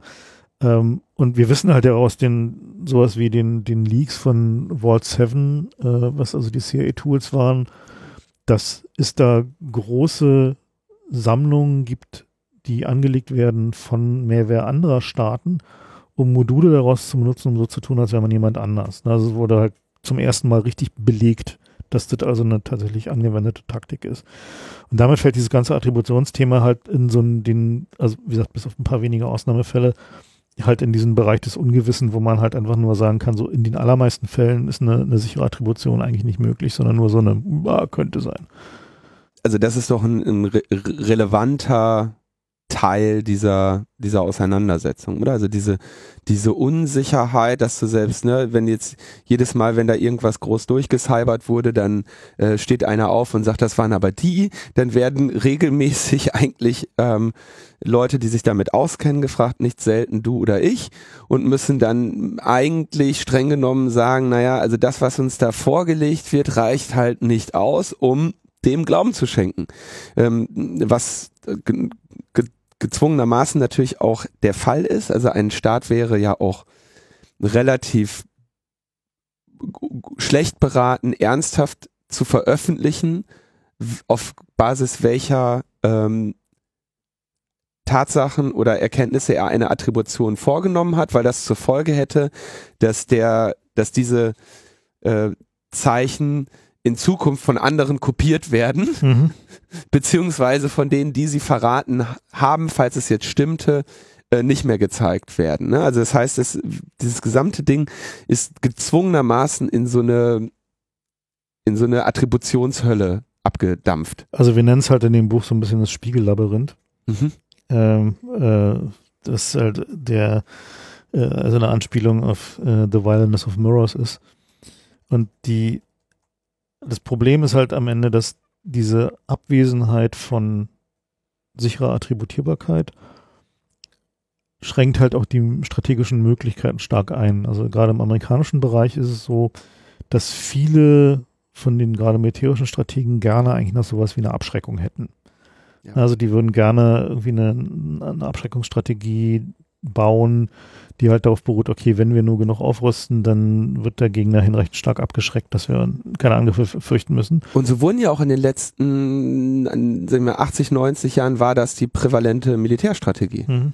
Genau, deswegen ist es halt so schwer, davon wegzukommen und jetzt anzuerkennen, dass man da nicht rauskommt damit. Aber sie versuchen es halt immer noch. Also ein Großteil der massiven Aufrüstung, die jetzt im US Cyber Commander stattfindet, und Aufrüstung heißt in dem Fall primär Stellenpool, ne? Also und halt Geld für externe Contractors, dass der Versuch zu sagen, okay, haben aber den dickeren und den längeren, deswegen greift uns mal lieber nicht an, der läuft dann natürlich weiter. Also auch schon aus Gründen, rein ökonomischen Gründen, weil die ganzen Contractors und die ganzen Rüstungsfirmen halt natürlich gut dran verdienen und sagen halt so, wir müssen aber mehr und so. Ne? Aber es gibt doch auch Länder, wo das tatsächlich gerade halbwegs funktioniert, oder? Also mit Israel will sich eigentlich in dem Bereich keiner anlegen? Das, sag mal den Israelis, also die haben gerade echt viel Spaß mit den Iranern. Ja, okay. Das funktioniert auch genau da nicht. Also gerade Iran ist eigentlich gerade das beste Beispiel dafür, dass es halt überhaupt nicht funktioniert mit dieser Abschreckung, weil die natürlich können die Israelis da halt wahrscheinlich halb Iran lahmlegen, wenn sie sich irgendwie das mal in den Kopf setzen. Machen sie aber nicht, ne? Machen sie halt nicht, weil andersrum sie genau wissen, dass sie halt möglicherweise die Antwort nicht vertragen. Und das ist halt genau der Punkt, dass also diese Frage, können wir denn die Antwort verdauen, wenn wir jetzt irgendwie Offensivoperationen machen? Auch wenn die sozusagen falsch sind, ne? Ist halt der einzig limitierende Faktor momentan. Aber es ist halt keine echte Abschreckung im Sinne von niemand macht nichts, sondern alle tasten sich so ein bisschen so ran und versuchen rauszukriegen, wo dann so die Grenze ist, bei der irgendjemand halt irgendwie anfängt zu zucken. Mhm. So, und das ist halt also auf allen Seiten, also auch die Amis und die Russen und so gegeneinander und dann gibt es halt so komplexe Spiele, wo, wenn man halt also mal die paranoide Interpretation nehmen würde, könnte man sagen so, naja, nachdem die Amis echt sauer waren und halt irgendwie gesagt haben, okay, jetzt müssen wir mal gegen die Russen zurückschlagen. Das war noch unter Obama, ne? Mhm. Wo Obama offen gedroht hatte. Das war kurz vor der Wahl, oder? Genau, und dann gab es plötzlich den Shadow Brokers League, der halt große Teile irgendwie des NSA-Inventars offengelegt hat. Aha. So, und da ist halt so die paranoide Interpretation, ist halt zu sagen so, naja, das waren halt die Russen, weil sie damit halt den kommenden Gegenschlag halt, der halt irgendwie der Amerikaner halt irgendwie gestoppt haben, weil klar war, die stehen gerade so ein bisschen nackig da vor ihrem Waffenschrank. So, ne? Das ist halt aber das ist halt so die Dimension von strategischen Abwägungen, die da halt gerade gespielt wird, die halt auch nicht mehr so viel mit einer konsistenten oder langfristig nachvollziehbaren Strategie zu tun hat, sondern ganz viel davon ist halt wirklich so ad hoc. Das passiert jetzt so unmittelbar, wird schnell entschieden, ist schon beim nächsten Mal, ist diese Strategie nicht mehr benutzbar, weil es ja jetzt bekannt ist. Und dieses hohe Tempo, diese hohe Geschwindigkeit von auch der Änderung von strategischen Grundsätzen führt halt dazu, dass dieses ganze Feld auch so unübersichtlich wird. Also das ist halt irgendwie so man eher nur so grobe, vage Einschätzungen liefern kann, halt so wie halt so die einzelnen Länder wohl aufgestellt sind und wie sie halt wohl reagieren werden, aber eigentlich nicht sagen kann, okay, die Strategie ist total super und die wird jetzt irgendwie auf jeden Fall funktionieren. Ich fand den Shadow Brokers League, den haben wir hier natürlich auch immer wieder angesprochen. Das ist irgendwie so ein Ding, was mich so total noch fasziniert. Ne? Mhm. Einerseits, also mit welcher Bösartigkeit, also wirklich diabolisch, das Ding irgendwie durchgeführt wurde. Ja, also erstmal sozusagen, übrigens, schaut mal, wir haben hier so ein paar Namen, das könnten wir alles veröffentlichen. Also die Exploit-Namen hatten die Shadow Brokers ja sehr früh veröffentlicht. Mhm. Sie hatten aber nicht gesagt, was halt die zugehörigen Vulnerabilities sind, was letztendlich, genau wie du gerade sagtest, die diejenigen, die diese Exploits nutzen, vor eine ganz fürchterliche Situation gestellt hat, dass sie nämlich davon ausgehen mussten, scheiße, scheiße, scheiße, die sind jetzt in anderer Hand. Das heißt, wer auch immer die in seiner Hand hat, kann auch unsere Angriffe attribuieren. Das waren ja alles Zero Days zu dem Zeitpunkt noch. Gleichzeitig dann dieses genüssliche scheibchenweise veröffentlichen, was am Ende noch in den beiden Desastern WannaCry und NotPetya entscheidende Rollen gespielt hat. Ja? Also zur Erklärung damals, die waren halt zwei Würmer, die, glaube ich, so mit den höchsten Schaden verursacht, also realen Schaden verursacht haben, nicht nur was die Anzahl Infektionen angeht, sondern auch was irgendwie wirtschaftliche Schaden. Und der zugrunde liegende Exploit war halt dieser Eternal Blue Exploit, der einfach gegen alle Windows-Computer funktioniert und auf dem die NSA seit mindestens 5 Jahren gesessen hat. Ja. Und da natürlich auch, was ich dann noch besonders elegant dran fand, wir erinnern uns, das war damals im Februar, zog Microsoft sein Update zurück oder hat das Update nicht wie erwartet herausgegeben. Im März kam dann ein anderes Update, wo Microsoft sagte, so, das ist jetzt hier mal ein bisschen wichtig so, das spielt mal ein. Und es dauerte genau einen Monat, ich glaube sogar auf den Tag einen Monat, bis dann die Shadow Brokers eben das nicht nur das Wissen über die Schwachstelle für Eternal Blue in der Dateifreigabe SMB von Windows veröffentlichten, sondern auch direkt dazu, dass das Exploit, also so hier probiert mal aus, geht, fertig. Also das war dann hier so exploit.exe konnte man halt runterladen. Und da hatten sie ja einen Monat Zeit gegeben allen für das Update, was sehr freundlich ist von den Shadow Brokers. Naja, ich denke, es hatte einfach damit zu tun, dass sie ihre eigenen Systeme patchen mussten und eine relativ realistische Einschätzung davon hatten, wie lange das dauert. Aber also sie waren zumindest, ich meine, hätten die diesen, also es wird irgendwie in der offiziellen Geschichtsschreibung wird immer wieder davon ausgegangen, dass die NSA Microsoft gewarnt hätte. Und ich gehe eigentlich fest davon aus, dass die Shadow Brokers Microsoft gewarnt haben, denn nur die Shadow Brokers haben ja Kontrolle darüber, wann sie ihr Exploit releasen. Und dass sie einen Monat gewartet haben, und zwar auf den Tag genau, wo sie jederzeit hätten sagen können, huch, jetzt habe ich das hier auf GitHub hochgeladen, delete, wie krieg ich, ne? Also das war, fand ich ja doch relativ fair von denen. Trotzdem am Ende dieses Release steht einen Monat später übrigens auch wieder, ne? Hat dann nochmal einen Monat gedauert, bis welcher Akteur auch immer gesagt hat, ich verbinde das mal mit einer Schadsoftware und guck mal, was passiert. So, ob ich in Exponentialrechnung richtig aufgepasst habe. Ja, habe ich. Die Welt liegt in Schutt und Asche, so ungefähr. Wenn die das gemacht hätten zu einem Zeitpunkt, wo jetzt noch nicht der Patch raus gewesen wäre, dann hätte der Cyberwar einen jähen Höhepunkt gefunden. Ja. Ja. Und was sich darin zeigt, ist eben, in dieser Veröffentlichung jetzt so, man geht ja davon aus, dass die Shadow Brokers unter Umständen ein russischen Interessen unterliegendes Team war oder ist. Die sind ja noch nicht fertig, soweit ich das sehe. Aber länger nichts mehr getan. Die machen gerade ein bisschen Urlaub, die erholen sich von den ganzen anstrengenden Releases. Ist ja noch schön auf der Krim, ne? Während die WannaCry und NotPetya ja eher in Richtung Nordkorea attributiert. Nee, NotPetya war russisch. NotPetya russisch, WannaCry war Nordkorea attributiert. Also gut, dass NotPetya russisch war, ist halt natürlich nicht bewiesen so, aber ist halt so eine relativ klassische wem nutzt es Attribution. Sie haben halt irgendwie die ukrainische Software, quasi das Elster der Ukraine infiziert, also die Steuereinreichungssoftware, und daraus dann halt irgendwie ihre Verbreitung gezogen. Das bringt uns auf einen interessanten Punkt. Ihr hattet ja gestern so eine Buchvorstellung, da saß ich auch noch mit dabei, war schon eine ganz unterhaltsame Diskussion.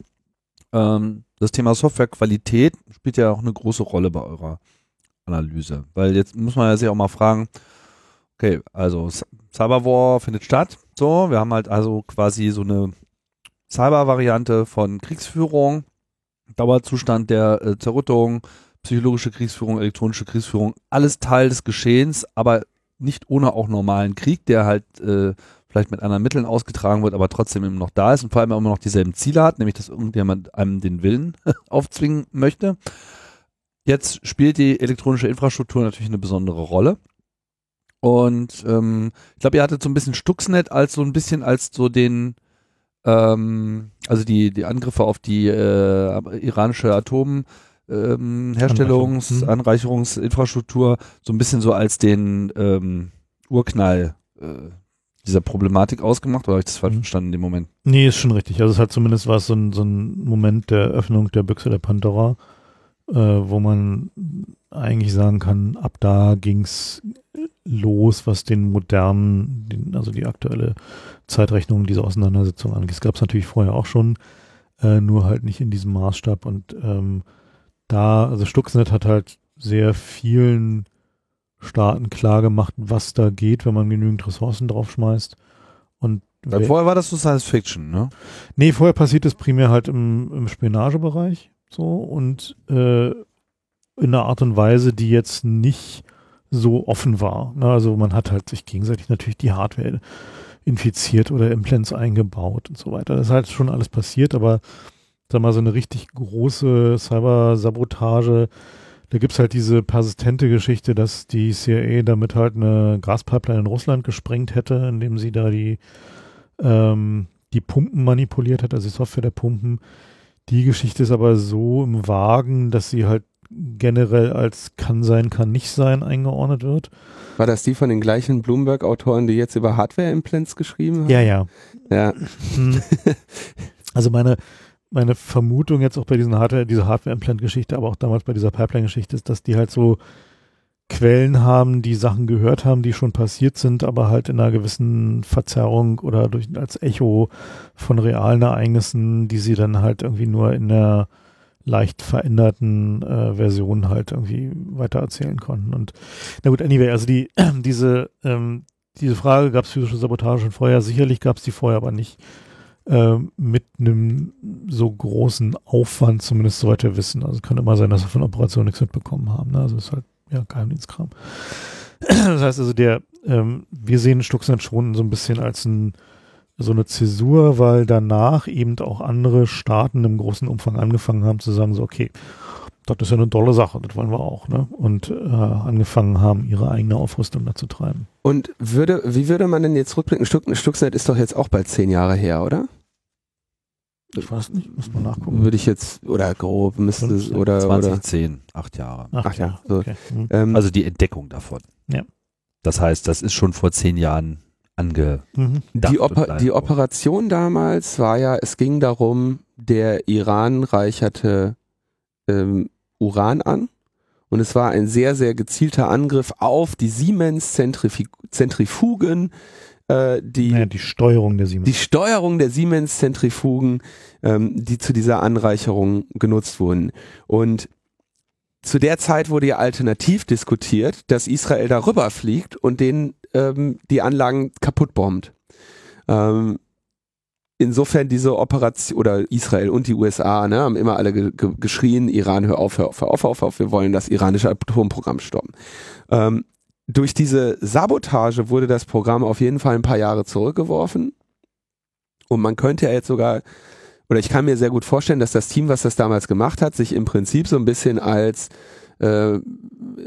quasi ja besonders positiv und klug gewitzt und irgendwie auch als etwas Gutes sieht, weil, was weiß ich, keine Nuklearphysiker wurden im Rahmen dieser Operation verletzt.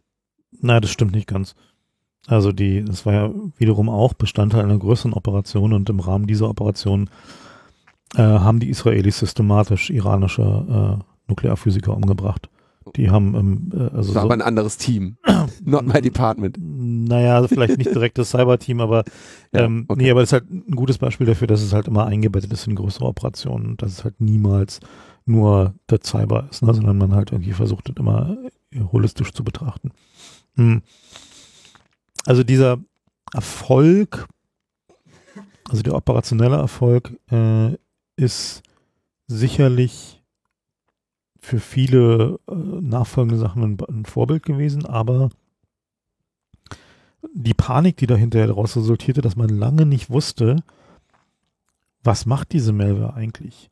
Man lange auch nicht wusste, dass diese Malware so dermaßen gezielt ist, dass sie wirklich sich nur auf dieser spezifischen Anlage komplett auspacken kann. Also ist ja so gebaut gewesen, dass die, nur wenn alle Parameter richtig waren, hat diese Malware sich überhaupt komplett ausgepackt. Und das war ja lange nicht klar und das führte halt zu so einer großen Panik darüber, dass dieses Stuxnet halt in diverse Industrieanlagen weiter verbreitet hatte. Also man hat es ja auch in deutschen Kraftwerken gefunden, ne? Also ich glaube sogar in Atomkraftwerken. Nur, dass es halt da nichts getan hat. Es halt hat sich dahin kopiert, hat geguckt, bin ich hier an der richtigen Stelle? Nö, schnarch. Google Maps, ach nee, shit. Krass. Also ob überall so Bomben installiert sind, die aber nicht scharf gestellt sind. Genau, die da auch nicht funktionieren würden, weil sie halt die falschen Controller angreifen würden. Ne? Also halt so, aber es ist halt so, und es ist halt so eine, wie so eine Matrauschka gebaut. Das heißt, packt sich immer ein Ding nach dem anderen aus, aber auf der Basis von Umgehungsparametern, was halt dazu führt, dass es halt, wenn du halt je näher, also so ähnlicher die Anlage ist, desto mehr Matrauschka-Teile werden ausgepackt, aber du kommst halt nie zum Ziel, wenn du halt nicht genau diese Konfigurationen hast. Und also halt schon so gebaut, dass es halt relativ relativ gut engineert war, aber auch eine unglaubliche Intelligence, aber man muss ja dazu auch erstmal wissen, genau, wie da die Bedingungen sind. Und da gab es halt vorher Malware-Campaigns, die halt genau dazu dienten, genau dieses zu erreichen. War halt dieses Flint und Flame und noch so ein paar andere, die halt da in dieser Olympic Games-Kampagne halt gelaufen sind. Und das Problem war halt, also Olympic Games war der interne, die interne Code nehmen. Also die wussten schon, dass sie da relativ weit vorne am Rahmen des Machbaren operieren. Aber die aber die haben halt den die Intelligence darüber haben die wahrscheinlich auch mit menschlichen Sourcen zum Teil eingesammelt. Aber also auf der strategischen Ebene war das halt so ein, okay, wenn man da nur noch genug Geld drauf kippt und dann mal irgendwie 10, 20 Millionen in die Hand nimmt, dann kann man sowas erreichen. Ding, war das eine. Und auf der anderen Seite wurde aber vielen Staaten auch ihre Verwundbarkeit klar. So, und das hat halt die Diskussion halt schon auch in die Richtung beeinflusst, dass man, also haben wir es auch im Rahmen der Recherche gemerkt, dass vielen dann klar wurde, okay, das mit der reinen Offensivstrategie wird wahrscheinlich nicht funktionieren. Na, wenn wir jetzt eine Malware, die von den Amis gegen Iran getargetet wird, in deutschen Kraftwerken finden, das sagt schon ein bisschen was darüber aus, wie schnell das halt schief gehen kann, ne? Also wie schlimm halt die Lage ist. Und das halt so, und da gibt es halt so zwei Folgerungen daraus. Zum einen haben viele Staaten danach angefangen, halt massiv Offensivkapazitäten aufzubauen. Dafür war Stuxnet so ein bisschen so die Initialzündung. Dann auch noch später halt befeuert durch die Snowden-Enthüllungen, als sie dann mitbekamen, hier so mit Belgacom und so, was da gerade auch die Briten da so veranstalten und wie gut die darin sind. Und zum anderen ist aber diese Frage, was machen wir jetzt eigentlich auf der Defensivseite, so ein bisschen in den Hintergrund geraten, weil und was auch einer der Gründe, warum wir das Buch geschrieben haben, weil wir gesagt haben, okay, gut, wir sind jetzt in Deutschland gerade an dem Punkt der Diskussion, welche Behörde baut jetzt welche Offensivkapazitäten auf, irgendwie hier von der Leyen hätte gerne 12.000 Cybersoldaten und frag mich, wo sie die herkriegen will, aber vielleicht alle Kongressbesucher einsperren oder so. Zwangsrekrutieren. Aber es läuft in allen Ländern halt, ne, dass die versuchen halt irgendwie Talent zu rekrutieren oder sich halt irgendwie Tools von den Contractors einzukaufen, die da in dem Bereich unterwegs sind. Und die Frage ist halt, ob Deutschland dieses Spiel mitspielen sollte und aus unserer Sicht halt eben nicht. Das ist halt so ein bisschen so unser Ansatz zu sagen, so, man kann auch eine vollständig defensive Cyberstrategie bauen. So, klar sind wir Hacker, wir machen auch gerne Dinge kaputt, so, das ist halt irgendwie ein natürlicher Impuls, das macht halt mehr Spaß, aber ist halt leider an der Stelle nicht zielführend, so, sondern wichtig wäre halt tatsächlich dafür zu sorgen, dass wir diesen riesigen Bestand an schlechter Software, schlampigen Konfigurationen, die halt der Boden setzen, so, das sozusagen die Blumenerde, auf der dieser Cyberwar-Kram wächst, den halt mal auf, ja, einen ordentlichen, sicheren Beton umzustellen. Ich würde nur, also noch kurz ergänzen, der Grund, warum Stuxnet so unglaublich spezifisch auf seine Umgebung achten musste, bis es aktiv wurde, war ja, dass die letzte Instanz, das Angriffsziel eben in einem air-gapped Netz war. Also air-gapped heißt, ne, das Ding ist nicht mit einem Internet hängt und auch nicht, Internet, hängt nicht am Internet und hängt auch nicht irgendwo an anderen Maschinen, die am Internet hängen, sondern hier hast du einen Haufen Computer, die haben kein Internet.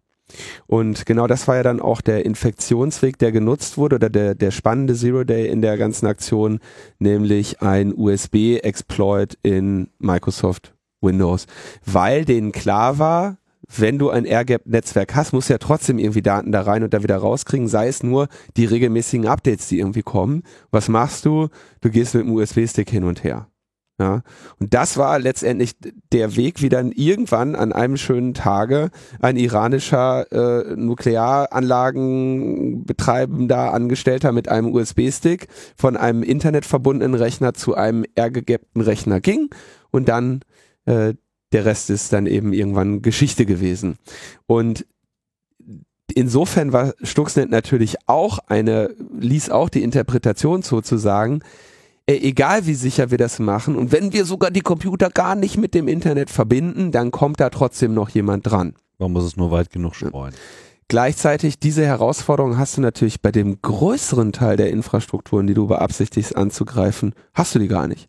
Also du findest Air-Gap-Netzwerke halt, also Air-Gap kommt von Luftlücke, ne? Also es gibt eine Luftlücke zwischen dir und dem Internet, die findest du in den hochkritischen Infrastrukturen, was weiß ich, AKWs, da findest du sowas, ne? Aber in viele Bereiche kommst du auch rein, ohne dass du diese besondere Herausforderung hast. Ja, du hast nämlich, meistens hast du Leute, die sagen, ja, der Zugriff auf unsere Anlagen ist ja aber nur aus dem Intranet möglich. Beispiel PC-Wahl. Ja, das war ja genau so ein Fall, wo sie sagten, ja, das hängt ja gar nicht am Internet. Nur die kaputten Endpunkte, von denen wir darauf zugreifen, die hängen natürlich am Internet. Hallo, wollen Sie einen 100 Millionen Dollar gewinnen? Klicken Sie hier auf diesen Pornolink. Ja, also irgendwie so diese Art von Sicherheit. Und damit, das ist so ein bisschen wie so ein Museum, was sagt irgendwie so, ja, nee, hier kann man gar nicht einbrechen, weil da, wo die Wertsachen liegen, die haben ja gar keine Türen zur Straße. Genau. Ja. Genau, so. Ja. Dass dahinter Räume sind, die dann irgendwann eine Tür zur Straße haben, so wird dabei halt übersehen. Das ist, also genau, deswegen musste Stuxnet so spezifisch sein. Wenn du jetzt dein Angriffsziel mal ein bisschen niedriger legst, sagen wir den Deutschen Bundestag, ja, dann lädst du dir von GitHub irgendwie ein Standard-Trojaner-Toolkit runter und wirfst das da rein. Du hast ja keine Lust, deine besonderen Fähigkeiten hier zu verballern an einer Stelle, wo du sie nicht brauchst. Das fand ich eigentlich auch das Interessante an Stuxnet, dass es okay, da muss Stuxnet war halt schon so Pedal to the Metal, so irgendwie alles, was geht. Ne? Also, und es war halt aber auch so in gewisser Weise atypisch. Ne? Weil der Großteil der Angriffe, die wir so sehen und die halt so auch stattfinden, auch von Staaten, nehmen halt tatsächlich so Standard-Malware und benutzen halt nur leichte Variationen davon, weil ich meine, die Virenscanner sehen sowieso nur 50% der Malware da draußen, außer Symantec, größter Hersteller. Nur das, was bekannt ist. Genau, größter Hersteller von so einem Zeug. Und bis dann halt mal so eine richtige Malware auffällt, dann eigentlich nur anhand des Command-and-Control-Traffics. Und da gibt's dann halt so leicht zu realisierende Innovationen, wo du dann halt raus bist aus dieser Detektion. Also zum Beispiel beim Bundestagshack war es ja so, beim Bundesverteidigungsministeriumshack war es ja so, dass der Angriff erfolgt, der über eine gehackte Webseite, über die dann halt diese Trojaner gedroppt wurden, und der Command und Control war über E-Mail. Ja, das heißt, die haben einfach nur ganz normal E-Mails geschickt. Die haben nicht irgendwie zu irgendwelchen bekannten russischen Botnet-Control-Hosts irgendwie Verbindungen aufgebaut, sondern die haben einfach Mails geschickt an Gmail-Adressen. So. Das war schon schön elegant. Und der Bundestagshack da 2 Jahre davor, die haben ja Mimikatz benutzt, ne? Also irgendwie so ein Standard-Ding, was du dir irgendwie offen runterladen kannst. Ja? Übrigens, nur kurzer Exkurs, das habe ich hier im Logbuch auch mal vor einiger Zeit erzählt, mich auch mal mit einem langjährigen Cyberkrieger unterhalten, der sagte, naja, also sie haben auch immer Standard-Tools verwendet, die hatten im Prinzip gar keine großartigen Eigeninstallationen oder Eigenentwicklung. Die haben Standard-Tools verwendet, immer schön gegoogelt, ob es neue CVEs gab, die auf ihre Angriffsziele passten und so. Und er sagte eigentlich, sein größtes Problem war oder sein größter Kopfschmerz war immer, dass auf den Hosts, die sie sich irgendwie geschnappt hatten, sich plötzlich auch irgendwelche Script-Kiddies rumtummelten. Also war so sein Begriff. Also auch andere Hacker, die jetzt nicht politisch motiviert waren, sondern die halt sagten, ey geil, hier machen wir einen IRC-Server, hier machen wir File-Sharing und so weiter. Die sich einfach aus denselben Quellen bedient haben. Also CVEs sind die gleichen, ordentlich dokumentierten Sicherheitslücken. Die sich auch halt irgendwelche Hosts geschnappt haben, die sie im Internet gefunden hatten, die vielleicht wussten oder nicht wussten, dass sie gerade in der Infrastruktur eines Ziels waren, was jetzt auch für staatliche Akteure interessant war und die dann dort irgendwie so YOLO gesagt haben, ne, geil, hier, lass mal dick Traffic machen und wir verteilen jetzt hier Wares oder wir laden jetzt, hier ist viel Platz, da können wir Porn draufladen oder so, ja, und das war eben für ihn immer der größte Ärger, dass die nämlich so viel Lärm gemacht haben, dass Admins darüber gestolpert sind. Deswegen war seine erste Anweisung immer, die Schwachstelle, über die wir reingekommen sind, sofort zu machen, ne? Die patchen wir weg. Mhm. Und mit dem hatte ich zu tun, da waren wir für eine größere Infrastruktur auch zuständig. Und der sagte als allererstes, hier pass auf, ich will, dass überall ein paar ungepatchte Büchsen rumstehen. Und ich will einfach nur Checks haben, ob die noch ungepatcht sind. Und wenn mir eine meiner ungepatchten Büchsen hier gepatcht wird, ne, dann fahren wir alle Tore runter. Das war seine Maßregel, so, das war seine Maßgabe. Riesiges Projekt, haben wir ausgerollt, hat überall so ein paar ungepatchte Dinger hingestellt, die auch wirklich ungepatcht waren. Also das war jetzt das, und da wurde einfach nur immer mal regelmäßig kurz geguckt, ist der Patch-Level noch so, wie er sein sollte, ist die Vulnerability noch da, alles gut. Weil sein Zeichen war, der beste Indicator of Compromise ist, dass jemand die Schwachstellen patcht. Also zumindest, wenn du von einem Profi exploitet wirst. Das war so der Mann hatte halt... Schönes Ding. So, ich würde... Aber egal, das war genau, eine kleine... Jetzt waren wir ja schon... du hast ja schon gesagt, so Defensivstrategie. Ne? Erinnert mich jetzt auch nochmal daran, dass wir haben das ja auch mehrfach hier diskutiert und auch immer wieder diesen Punkt gemacht, diese Ankündigung der Bundesregierung, jetzt hier auch im Cyberwar in irgendeiner Form sich aufzustellen, ja, um auch zurückschlagen zu können, ja, was ja immer so dieses Sinnbild von irgendwelchen Flakgeschützen auf Türmen hat, ja, dass das ja eigentlich bedeutet, dass man auch aktiv an dem Cyberkrieg, in dem Fall dem reinen elektronischen Cyberkrieg, teilnehmen muss, weil ein Zurückschlagen ja nicht bedeutet, dass man dann irgendwann mal so die Computer hochfährt und mal guckt, was man tun kann und dann ballert man einfach zurück, sondern dazu braucht man ja quasi einen permanenten Prozess, auch anderer Leute Systeme in einem angreifbaren Zustand zu halten und damit ja eigentlich auch schon selber im Angriffskrieg drin ist. Also so sozusagen dieses Zurückschlagen ist eigentlich Angreifen. Und wird dementsprechend zumindest hier auch verurteilt. Jetzt die Frage, was ist denn die richtige Strategie? Wie könnte man sich jetzt hier aufstellen? Ist man dann sozusagen auch schon Teil der Friedensbewegung, wenn man Defensivstrategie sich auf die Fahnen schreibt? Also aus unserer Sicht hat es mehrere Komponenten, die man da braucht. Zum einen kann man erstmal ganz einfach anfangen und erstmal sowas wie Nichtangriffsabkommen schließen. Also einfach erstmal mit den Staaten, mit denen das Diplomatische möglich ist, einfach nur mal ein Abkommen machen, so, nee, wir cybern uns nicht. Gab es ja auch schon zwischen USA und China zum Beispiel. Genau, ne? Nur dass das Problem dabei war halt, dass die Chinesen das Abkommen nicht mit den USA geschlossen hatten, mit Obama. Und dass ihre Interpretation der Sachlage war halt, wir haben ein Abkommen mit Obama. Und nachdem dann halt Trump eingeschworen war, hatten sich da nicht mehr so richtig dran gehalten. Du bist nicht unser Bro, ey. Wir wissen nicht, ob du dich daran halten wirst. Also ja, wahrscheinlich. Ich glaube, die wussten ziemlich genau, dass er sich nicht daran halten würde. Genau. Gut, also, aber trotzdem hat es halt gezeigt, dass es funktioniert. Also das ist halt so, also da haben wir auch mit Leuten geredet auf der amerikanischen Darkseid. Und die meinten halt so, ja, das hat tatsächlich funktioniert. Also die Anzahl der Angriffe ist signifikant nach unten gegangen, die halt irgendwie zu China attributierbar war. Und danach ist sie halt wieder hochgegangen. Das ist halt so ein Ding und so ein Abkommen. Natürlich kann man einwenden, okay, man kann die ja nicht verifizieren, weil du kannst halt irgendwie keine Trojaner zählen oder die Anzahl von fähigen Hackern messen oder was auch immer. Das ist halt schwierig. Aber so eine Abkommen funktionieren ja anders. So eine Abkommen sind ja nicht Gesetze. Abkommen sind ja Ausdruck des Willens von Staaten. Ist zu sagen, okay, wir wollen gerne, dass die Eskalation runtergeht oder dass es halt irgendwie, wenn es eskaliert, sehr viel langsamer geht. Dass wir also uns übereinkommen, dass wir uns zumindest ein bisschen vertrauen und bestimmte Dinge nicht tun. Und also eines der ersten Abkommen vermutlich, wo es möglich sein wird, sowas zu tun, ist zwischen den Nuklearmächten eine Vereinbarung zu sagen, wir cybern uns nicht unsere Nuklear-Command- und Kontrollsysteme, also die, mit denen die Atomwaffen kontrolliert werden. Also das wäre schon mal ein guter erster Schritt, ja? Also so, wo man halt sagen könnte, ja, macht mal bitte, ne? Und macht mal bitte möglichst schnell. Ah, dass Cyber mal ein Verb wird irgendwie. So. Wegcybern.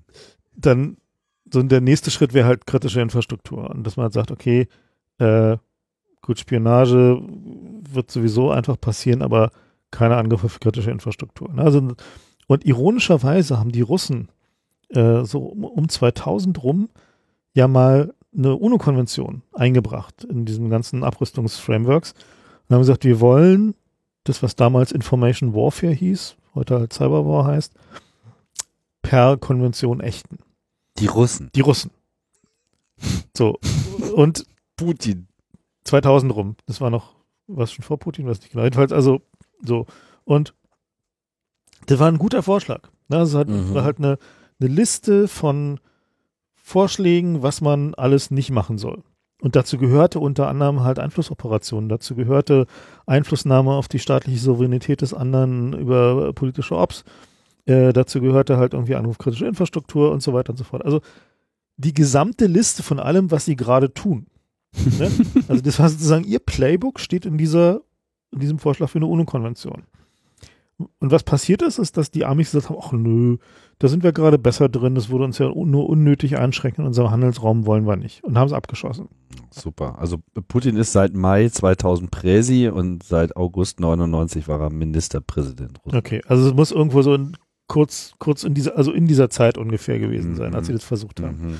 Und naja, und die Amis haben es halt abgeschossen. Und das Lustige bei den Russen ist ja immer, die nehmen ja sowas durchaus ernst. Ne? Man muss denen nur zuhören. Und wenn die halt sagen so, ey, wir haben es euch gesagt. Ja, das ist jetzt nicht so, dass ihr irgendwie überrascht tun könntet. So, ne? Ist halt so, auch so bei internationalen Abkommen und so muss man immer bedenken, das so internationales Völkerrechts irgendwie Feinprint lesen, da sind die Russen die Weltmeister drin. Das können die am allerbesten. Und die Amis sind dann immer total überrascht, was in diesen Verträgen so drin steht. Jedenfalls, es gab so einen Vorstoß, man könnte diesen russischen Konventionsvorschlag von 2000 könnte man einfach nehmen, kurz ein paar Formulierungen updaten, die mittlerweile ein bisschen antiquiert sind und den einfach wieder einbringen. Man könnte man einfach machen. Und wäre tatsächlich eine gute Regelung. So. Das würde tatsächlich die Welt besser machen. So. Wenn man jetzt gerade mal eine USA-Regierung hätte, die da sowas lesen. Also wenn jetzt irgendeine Regierung, die im Sicherheitsrat sitzt, ich weiß nicht, ist Deutschland gerade im Sicherheitsrat? Die kommen jetzt, glaube ich, wieder rein. Also es wäre halt ein Epic Trolling, wenn die Deutschen einfach mal diese russische Konvention nehmen, die einbringen würden in der UNO und sagen würden so, übrigens, wir haben hier irgendwie diesen russischen Vorschlag aus dem Jahre 2000 irgendwie in unseren Archiven gefunden und wir würden den gerne nochmal einbringen, weil wir fanden den nämlich eigentlich ganz gut. So, und dann mal gucken, wie die Russen reagieren. Mhm. Aber ich weiß nicht genau, ob unser Außenministerium gerade so viel Humor hat. Deutschland kommt nächstes Jahr wieder in den Sicherheitsrat. Wäre eine sehr schöne Aktion so für Deutschland im Sicherheitsrat, einfach mal genau dieses Ding wieder auszupacken. Also wir haben natürlich, es ist natürlich richtig, also internationale Verständigungen oder Verträge oder Einigungen finden in den Bereichen statt, wo es eigentlich dann auch nur noch das Vertrauen gibt. Ja, also wo man sagen kann, okay, ihr habt Nuklearwaffen, wir auch, wir können uns jetzt hier in die Augen schauen und ein bestimmtes Abkommen darüber treffen, wie wir die einsetzen oder nicht. Und das wird, solange dieses Vertrauen hält, den Frieden voranbringen. Ja, oder über die Vernichtung solcher Waffen und sonstiges. Dann kann man sich sagen, okay, Vertrauen ist gut, Kontrolle ist besser, wir lassen eure Kontrolleure rein. Das wäre ja alles möglich. Diese vertrauensstiftenden Maßnahmen hast du ja aber in so einem Cyberabkommen quasi nicht. Also der richtige Vergleich ist eigentlich eher das UNO-Chemiewaffenabkommen. Weil jedes Land, was irgendwie auch nur ansatzweise halt irgendwie eine chemische Industrie hat, ist in der Lage, Chemiewaffen zu bauen. Mhm. Das ist halt ein triviales Ding. Kann jeder in seiner Küche machen, wenn er will. So, also kannst verheerende Chemiewaffen bauen mit irgendwie niedrigstem Technologieniveau. Warum passiert es nicht? Weil es tatsächlich geächtet ist. Also weil es eine internationale Vereinbarung dazu gibt, wo, wenn du dagegen verstößt, dann bist du auf jeden Fall im Unrecht. Bist du so richtig im Unrecht. Das sehen wir ja gerade in dieser Syrien-Geschichte. Ne? Mhm. Das heißt, und das ist halt der eigentlich richtige Vergleich. Atomwaffen ist der falsche Vergleich an der Stelle. Mhm. Also Chemiewaffenabkommen ist der richtige Vergleich, weil man sagt, okay, ist eine Technologie, die hat jeder, die kann jeder, die hat keinerlei Hürde. So, also jedenfalls keine ernsthafte Hürde. Ja, und trotzdem macht's keiner. Und warum macht's keiner? Weil du damit dann sofort in Deep Shit bist, international. Und das ist, glaube ich, das richtige Paradigma, was man halt auch für Cyberoperationen finden sollte, wo man sagt, okay, es gibt Dinge, die tut man einfach nicht. Und wenn du sie tust, dann setzt du dich halt ins Unrecht und setzt dich der Gefahr von Sanktionen aus und so weiter und so fort. Und es gibt deutliche Hinweise auch darauf, dass auch wenn Staaten jetzt nicht unbedingt die vertrauenswürdigsten sind, weil ihre Interessen halt stark von ihrer Situation divergieren und sie halt größer werden wollen, was auch immer, dass die selbst da solche Abkommen, wenn sie dann einmal ratifiziert sind, einen relativ hohen Bremseffekt haben, weil es dagegen zu verstoßen, gegen ein Abkommen, was du als Land ratifiziert hast, erfordert eine Entscheidung auf höchster politischer Ebene. Das macht nicht mal irgend so ein subalterner Cyberleutnant, beschließt dann nicht mal eben irgendwie da halt irgendwie in einem Land irgendwie den Strom auszuknipsen. Das kann er nicht tun, dazu muss er seinen Chef fragen und der muss seinen Chef fragen, der muss seinen Chef fragen, bis er ganz oben angekommen ist, weil klar ist, wenn er das tut, dann steht er an der Wand. Ohne Deckung von oben. Ne? Das heißt also, das führt halt einfach zu so einem Bremseffekt, das führt dazu, dass Eskalationen langsamer laufen, dass die Wahrscheinlichkeit sinkt, dass sowas passiert. Das ist kein Gesetz, nichts, kein Naturgesetz, ja? Also nichts, wo du dich darauf verlassen kannst, 100%, aber es wird sehr viel unwahrscheinlicher. Jetzt stellt sich die Sache wäre, okay, man könnte das in einem ersten Schritt quasi einschränken auf kritische Infrastrukturen. Du hast gesagt, erste Ebene, okay, wir greifen unsere Nuklearinfrastrukturen nicht gegenseitig an, B, vielleicht Wasser und Strom noch dazu, reden irgendwie darüber, machen eine Liste. Auf rein technischer Ebene ist natürlich der Unterschied zwischen Spionage und Sabotage ist ein relativ kleiner. Ja? Ich kann unter Umständen lange Zeit ein System infiltrieren und dort Spionage betreiben, gleichzeitig von der Art der Übernahme, die ich für diesem System erlangt habe, auch in der Lage sein, es abzuschalten. Also stellen wir uns vor, ich würde einen Telekommunikationsanbieter infiltrieren und nutze meine dort erlangten Fähigkeiten ein Jahrzehnt lang für Spionage, so wie es jetzt die USA mit Europa gemacht haben. Mhm. Käme es nun zum Konflikt, würde man im Zweifelsfall die gleiche Infektion, das gleiche Team nutzen, um zu sagen, mach mal hier statt SCP, mach's jetzt mal RM-RF, und dann hättest du quasi mit der gleichen Art von Infektion von einer Spionagetätigkeit in eine Sabotagetätigkeit gewechselt. Das ist halt dieses Problem, also in dem Jargon heißt es Positionen einnehmen. Also wenn du halt dich in ein System hineinbegibst, um halt irgendwie erstmal da zu sein und da halt irgendwie deine Hausmeister-Malware zu hinterlegen, die dir halt immer den Zugang gewährleistet und wo du halt dann einfach die Payload reintun kannst, die halt irgendwie Informationen extrahiert oder den ganzen Kram runterfährt. Das ist halt so.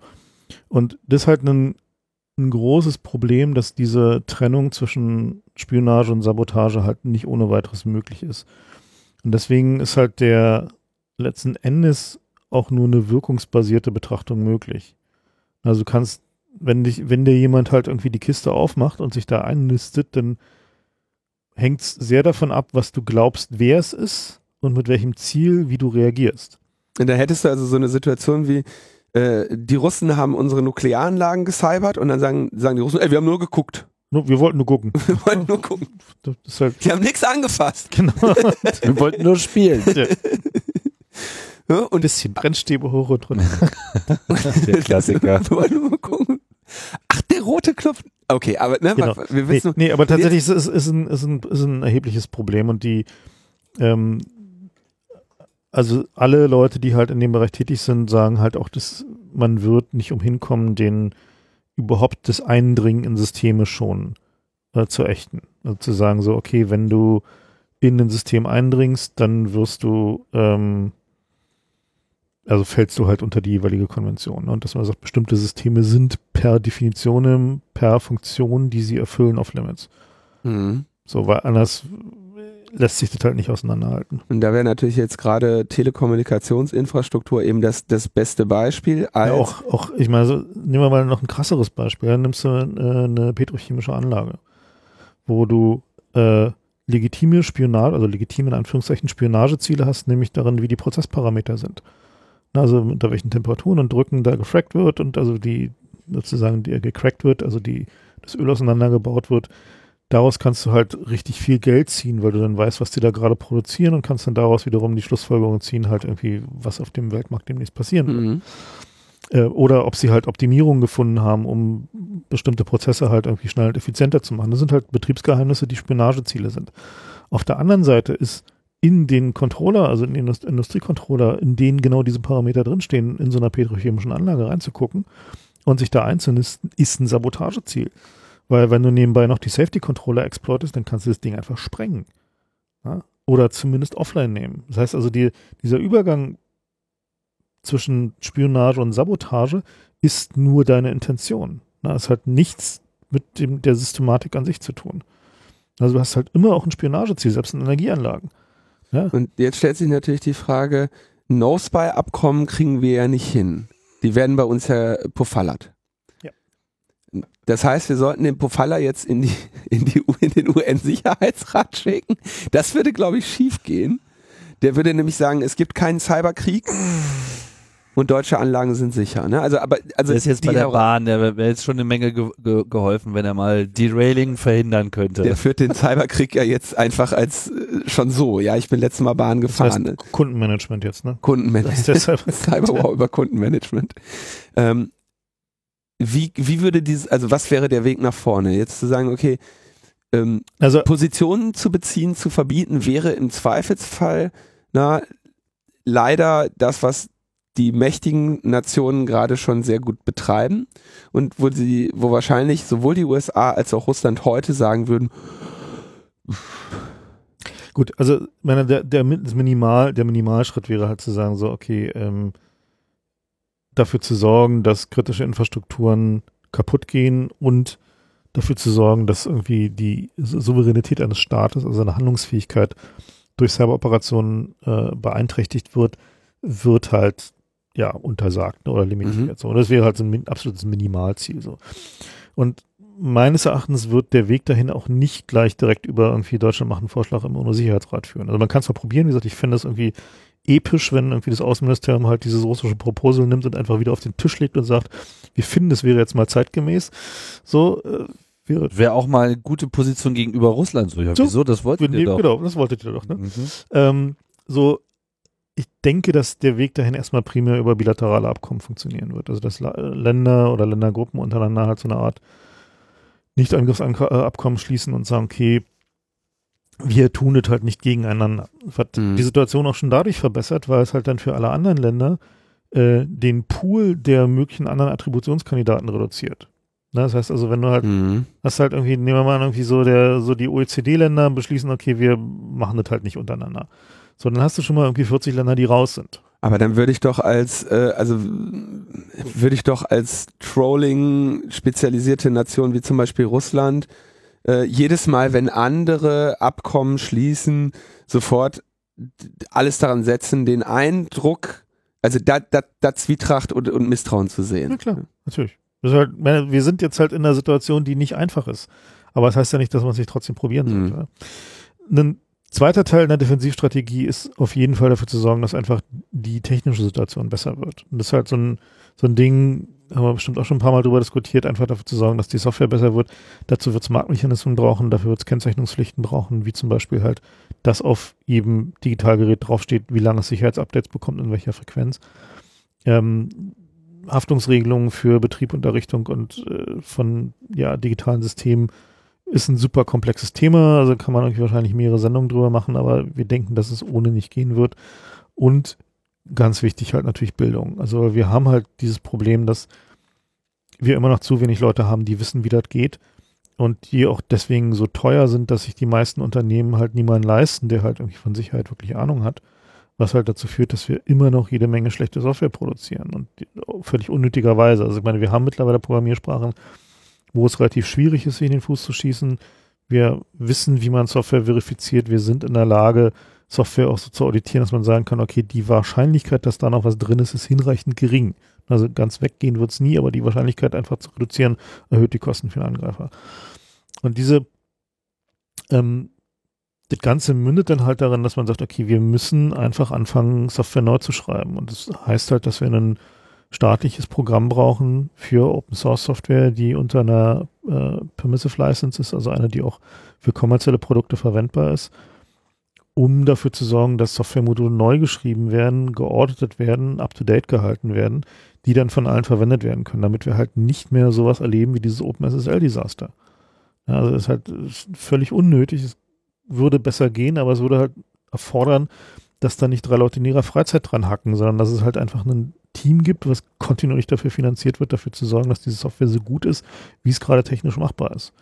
So, und das ist halt nicht teuer, das sind ein paar Eurofighter pro Jahr, ja, also das ist jetzt irgendwie keine gigantischen Summen, so, wenn ich jetzt gerade höre, irgendwie, die Banken haben gerade 55 Milliarden Steuergelder irgendwie zu ihren Zockerkunden abgepumpt mit diesem KMX-Zeug, dafür hätten wir das Problem lösen können, also dafür wäre dieses Problem von schlechter Software einfach weg, gelöst, vorbei, müssten wir nicht mehr drüber reden. So, das ist halt so die Dimension, die man über die nächsten 10, 15 Jahre da vielleicht reinstecken muss. Wahrscheinlich reicht ein 1/10 davon. Ja, das ist ja, Software schreiben ist jetzt auch nicht so teuer. Ja, und das ist halt irgendwie so ein Ding, wo ich auch nicht verstehe, warum wir immer noch darüber diskutieren müssen. So, ne? Also warum wir irgendwie bescheuerte Waffensysteme noch in Löcher kaufen, warum wir irgendwie Leuten irgendwie Geld für irgendwie ihre Zocking-Aktivitäten geben als, ja, Land, warum wir irgendwie diesen Autofirmen halt irgendwie die Kohle nachwerfen dafür, dass sie halt irgendwie uns betrogen haben und die wichtigen Probleme werden halt nicht angegangen. Ja? Das ist halt so. Oder dem Verfassungsschutz. Ja. Also jetzt ist ja, würde ich gerne mal auf den Punkt eingehen, okay, Software mal in ordentlich schreiben und so, natürlich, das predigen wir seit langer Zeit. Jetzt stellt sich natürlich die Frage, wir sehen ja so, der Lifecycle eines Softwareprojektes ist ja irgendwie, es fängt irgendwie klein und schmal an, ist dann noch irgendwie schön und dann fasert halt die Komplexität immer weiter aus. Komplexität ist im Prinzip der eine Prädiktor für Schwachstellen. Ja, je komplexer du den Mist baust, desto weniger wird das irgendwie nochmal jemand unter einen Hut bekommen.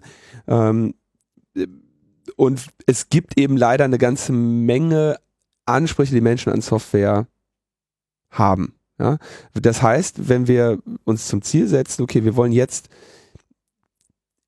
sag ich mal, eine solide Basis schaffen und die großen, wichtigen Probleme der Herausforderungen in IT-Sicherheit lösen, heißt das ja aber auch, dass, wenn das wirklich mal halten soll, wir im Prinzip an 2 Kernproblemen was machen müssen, die heute eigentlich uns die ganze Zeit Kopfschmerzen machen. Einmal die hohe Komplexität, zweitens die fehlende Agilität.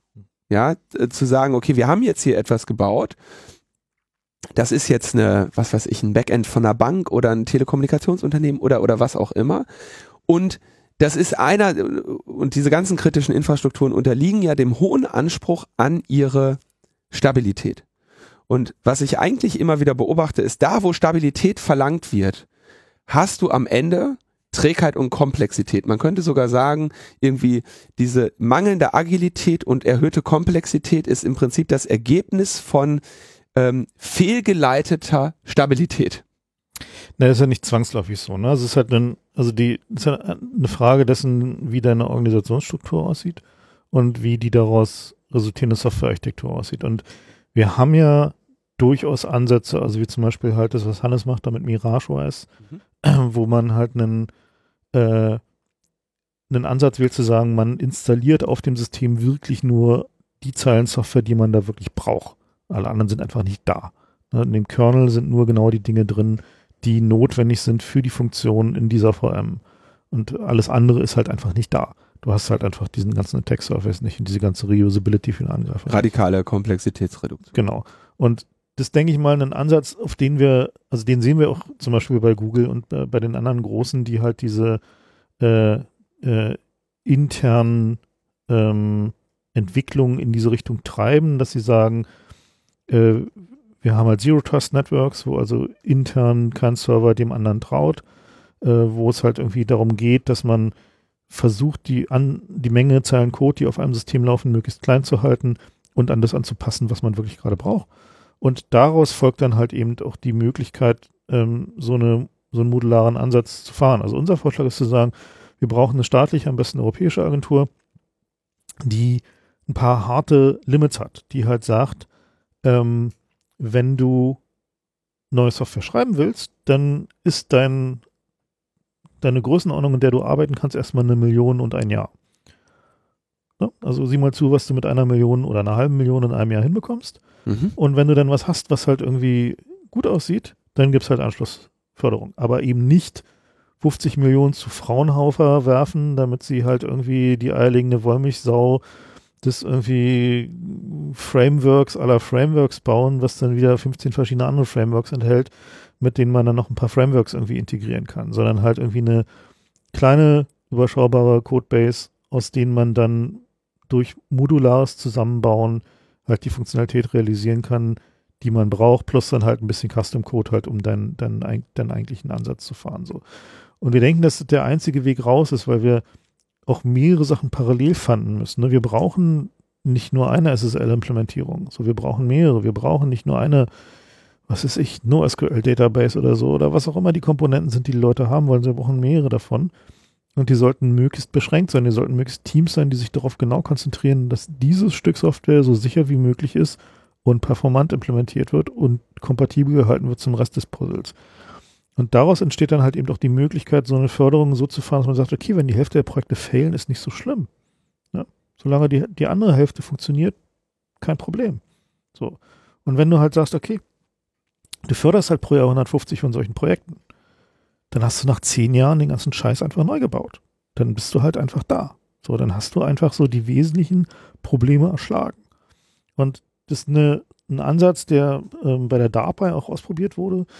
Die haben ja in diesem Cyber Fast Track Programm genau dieses Ding gemacht, so sagt, okay, 4 Wochen bis zur Entscheidung, maximale Projektsumme, ich glaube 1/2 Million oder was es war, maximale Laufzeit 1 Jahr, seht zu, was ihr hinbekommt. Na, also einfach so mal möglichst schnell, möglichst agil, aber eben auch mit einem hohen Sicherheitsanspruch. Und ich denke, dass halt genau dieser Ansatz der richtige ist, den man halt dann aber eben auch lange durchhalten muss. Also man halt einfach nicht sagen kann, okay, nach dem Jahr sind jetzt nur 4 Projekte irgendwie was geworden, deswegen stellen wir es mal ein, sondern muss halt einfach vorher sagen, das dauert jetzt einfach 10 Jahre. Ist halt so. Wir müssen halt irgendwann fertig werden.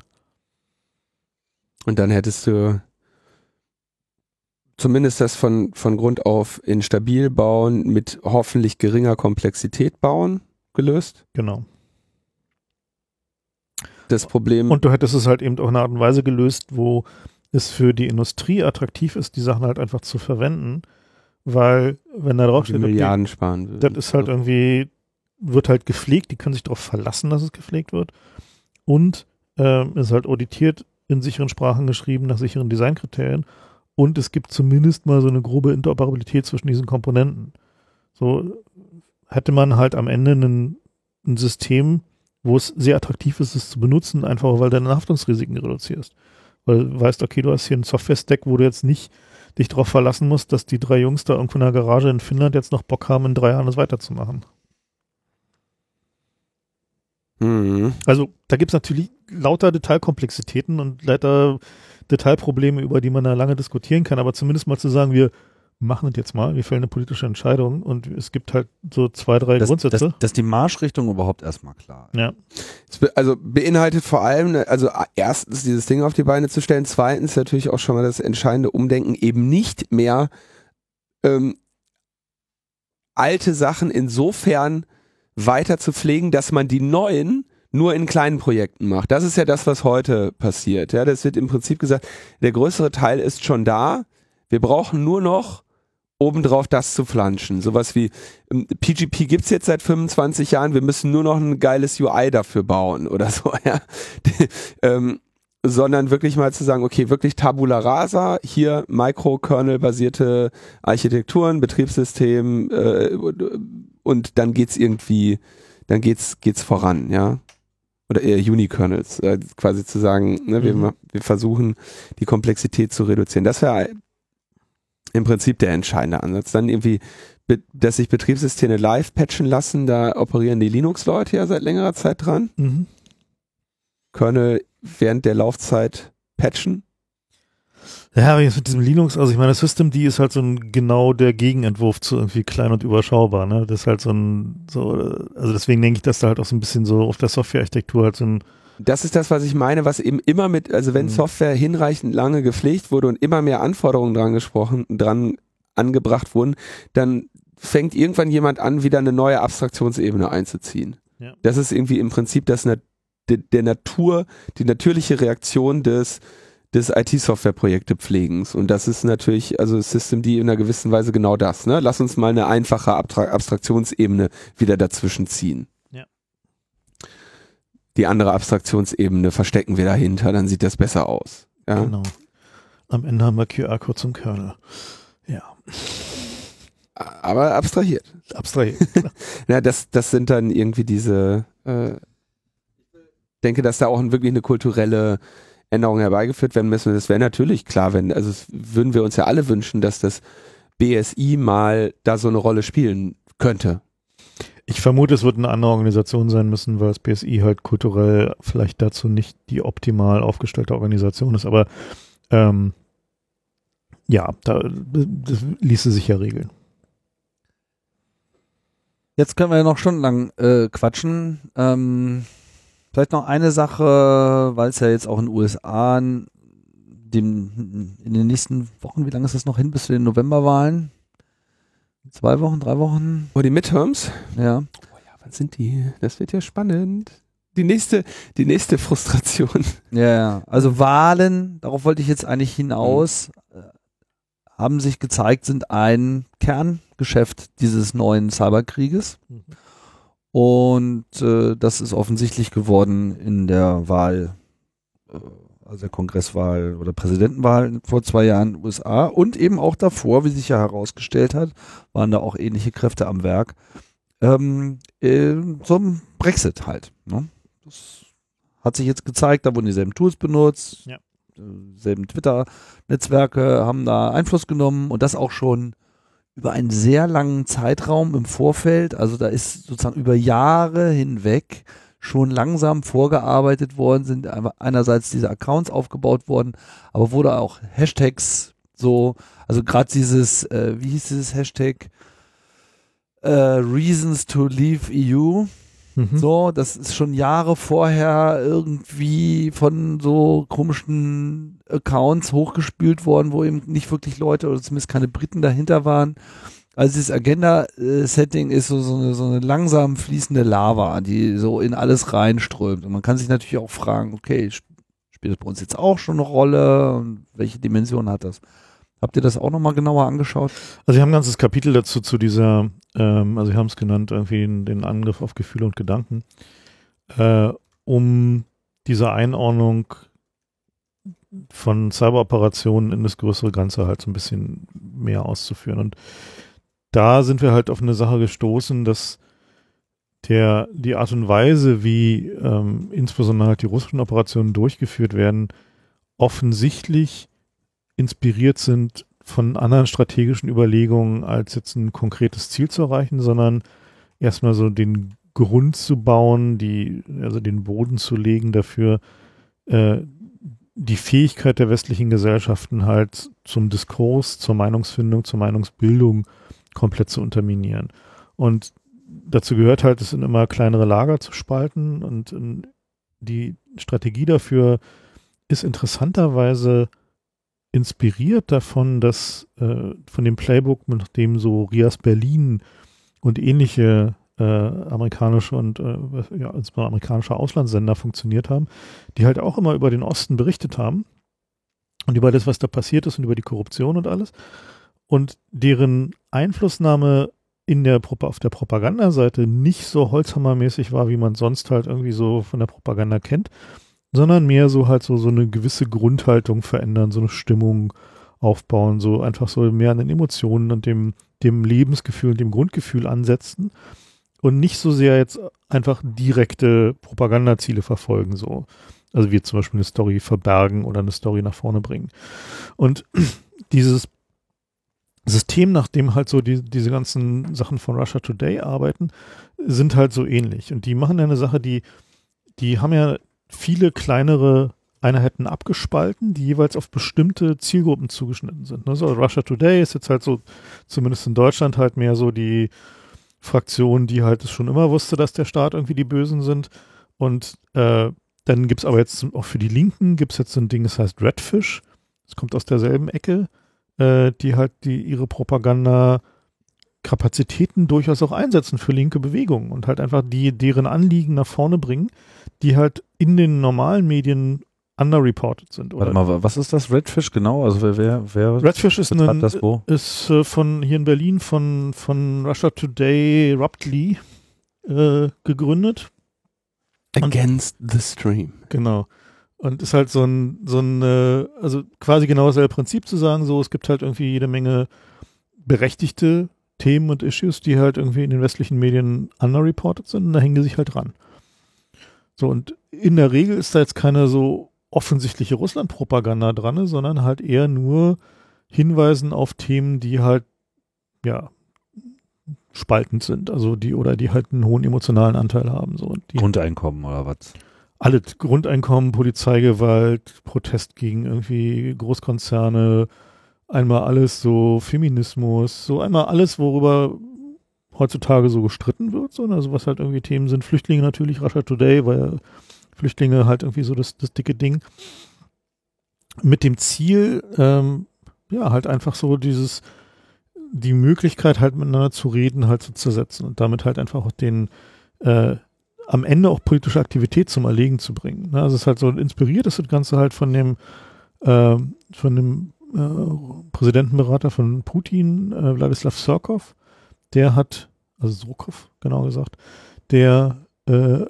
entwickelt so aus dem postmodernen Theater. Das ist halt so ein Theatertyp eigentlich. Und der hat dieses Prinzip dieser, ja, gelenkten Demokratie in Russland in der Zeit, wo Medvedev dran war, also zwischen den beiden Putin-Äras, benutzt, um quasi so eine Art Chaosgefühl zu erzeugen, indem er halt alle möglichen Gruppen finanziert hat. Er hat halt irgendwie Skinheads, nationalistische Skinheads finanziert und Menschenrechtsgruppen, Umweltgruppen und Leute, die irgendwie sagen, wir brauchen nachher unsere Arbeitsplätze für irgendwie unseren Tagebau. Also immer die konträren Interessen finanziert und hat es dann irgendwann durchsickern lassen, dass er das tut. Er hat halt also quasi gesagt so, ihr wart leider alle nur die Puppen. Ihr seid alle nur gekauft, euch glaubt jetzt keiner mehr. Genau. So. Und das ist halt so, und also das ist halt eine seiner Methoden gewesen und das ist halt so ein bisschen so diese Geschichte, die ja, so diese Russia Today Varianten halt jetzt auch machen. Und zwar ist halt auch schwierig. Ne? Also wenn du jetzt, nehmen wir an, du hast hier einen Protest gegen soziale Ungerechtigkeit, sonst interessiert sich niemand für dich. Also niemand guckt hin, so, weil irgendwie alle wollen Facebook klicken oder Instagram oder was auch immer. Und dann kommen die vorbei und sagen so, hey, hier, wir halten dir eine Kamera ins Gesicht und wir haben irgendwie einen Facebook-Stream mit 2,5 Millionen Leuten. Wir bringen dein Anliegen nach vorne. Willst du uns ein Interview geben? Naja, Pegida ist ja auch ein gutes Beispiel. So, genau, ne? So. Mhm. Und dann hast du halt irgendwie das Problem so, okay, will mein Anliegen voranbringen versus ich weiß, das sind die Russen. Ja? So, doofer Konflikt. So. Und wenn du halt sagst, okay, ich will halt mein Anliegen voranbringen, ist mir doch egal, wer es irgendwie publiziert, was ja eine legitime Ansicht ist. Ne? Also muss man sagen, ganz vollkommen okay. Auch ein paar der coolsten Brexit-Gegner sitzen jetzt auch bei RT im Studio. Ja, genau. Das, wie gesagt, denen ist es egal. Ne? Also die wollen halt nur Hauptsache, ihr seid bei uns. Genau. So. Und die wollen halt Auseinandersetzungen. Das soll halt möglichst viel Streit geben. So. Und das ist halt so dieses Ding, also wie immer bei den Russen, es steht drauf. Ne? Also es ist halt nicht so, dass es halt irgendwie der Slogan von Russia Today ist Question More. ja, alles zerfragen. So, und das ist halt so ein, die sind da nicht so, dass sie dir halt irgendwie wirklich ins Gesicht lügen, sondern sie sagen dir das schon, du musst halt nur lesen können, so. So, und diese, also wir haben es halt in dem Buch halt als so, zur Waffe gemachten Postmodernismus bezeichnet, weil halt dieses alles zerlegen, alles zerfragen, die Dekonstruktion. Dass keiner mehr weiß, was überhaupt noch richtig und genau. Ist halt, ich meine, das ist halt der Bestandteil der Checks and Balances des westlichen Mediensystems und der Demokratie, dass du Fragen stellen kannst, dass du den Sachen, die Interessen dahinter aufdecken kannst und so weiter. Nur haben die es halt so weit getrieben, dass sie sagen, okay, interessanterweise entsteht daraus ja nichts Neues, ne? Sondern es bleibt halt nur so ein Feld des Zweifels und niemand hat mehr Bock, sich da irgendwie auseinanderzusetzen zurück. So. Und das ist halt das, wo sie hinwollen. Das ist halt so das Ziel. Permanenter Nahostzustand. Genau, der permanente Nahostzustand. Ja. Und das haben wir halt relativ ausführlich beschrieben, weil es uns wichtig war, dass man halt einfach den Versuch halt irgendwie sich nicht nur eindimensional mit diesem Thema zu beschäftigen, sondern es einzuordnen in halt die größeren Interessen halt irgendwie, das mal so ein bisschen zu erklären. Na gut, ich muss auch bald mal los übrigens. Ich glaube, wir haben jetzt auch gerade einen guten Endpunkt gefunden für diese Sendung. Die war jetzt auch lang genug. Wie lange wollten wir unsere Sendung früher mal machen? 3/4 Stunde. 3/4 Stunde? Ja. Haben wir auch jedes Mal geschafft, war jedes Mal eine 3/4 Stunde lang und halt länger. Die Zeit dient sich halt manchmal. Ja. Euer Buch ist letzte Woche? Vorletzte Woche erschienen. Im Moment seid ihr noch so auch auf der Reise durch die Medien und Veranstaltungsorte dieser Welt. Ja, wir machen gerade so ein bisschen Promotour, was aber auch viel tatsächlich interessante Gespräche erzeugt. Also wir kommen halt auch viel mit Leuten ins Gespräch, die halt Sachen vorher nicht verstanden hatten, die gerne verstehen wollen. Ist auch gut, also natürlich ist halt ein Großteil von diesen Fragen halt immer so, was kann ich denn tun? So, ne? Und also was ist jetzt so, ich als armer Windows-Nutzer, was kann ich denn machen? Und die Antworten darauf sind natürlich deprimierend, da können wir jetzt leider auch nicht viel dran ändern.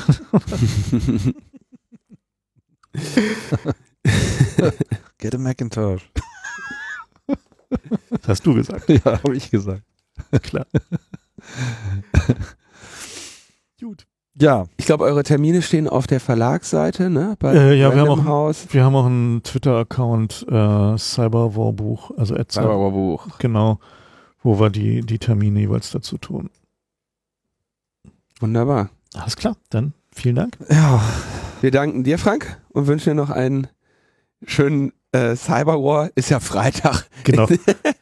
Und Tim, hast du schöne Chaptermarks gemacht? Ja, klar, natürlich. Sieht aber ein bisschen mager aus, ehrlich gesagt. Da grabe ich nochmal ein bisschen. Ich glaube, da musst du nochmal bei. Unter 56. Du ja auch, ne? Du, das ist alles hier, ich will übrigens hier mit Episodenbildern und so, ne? Ja.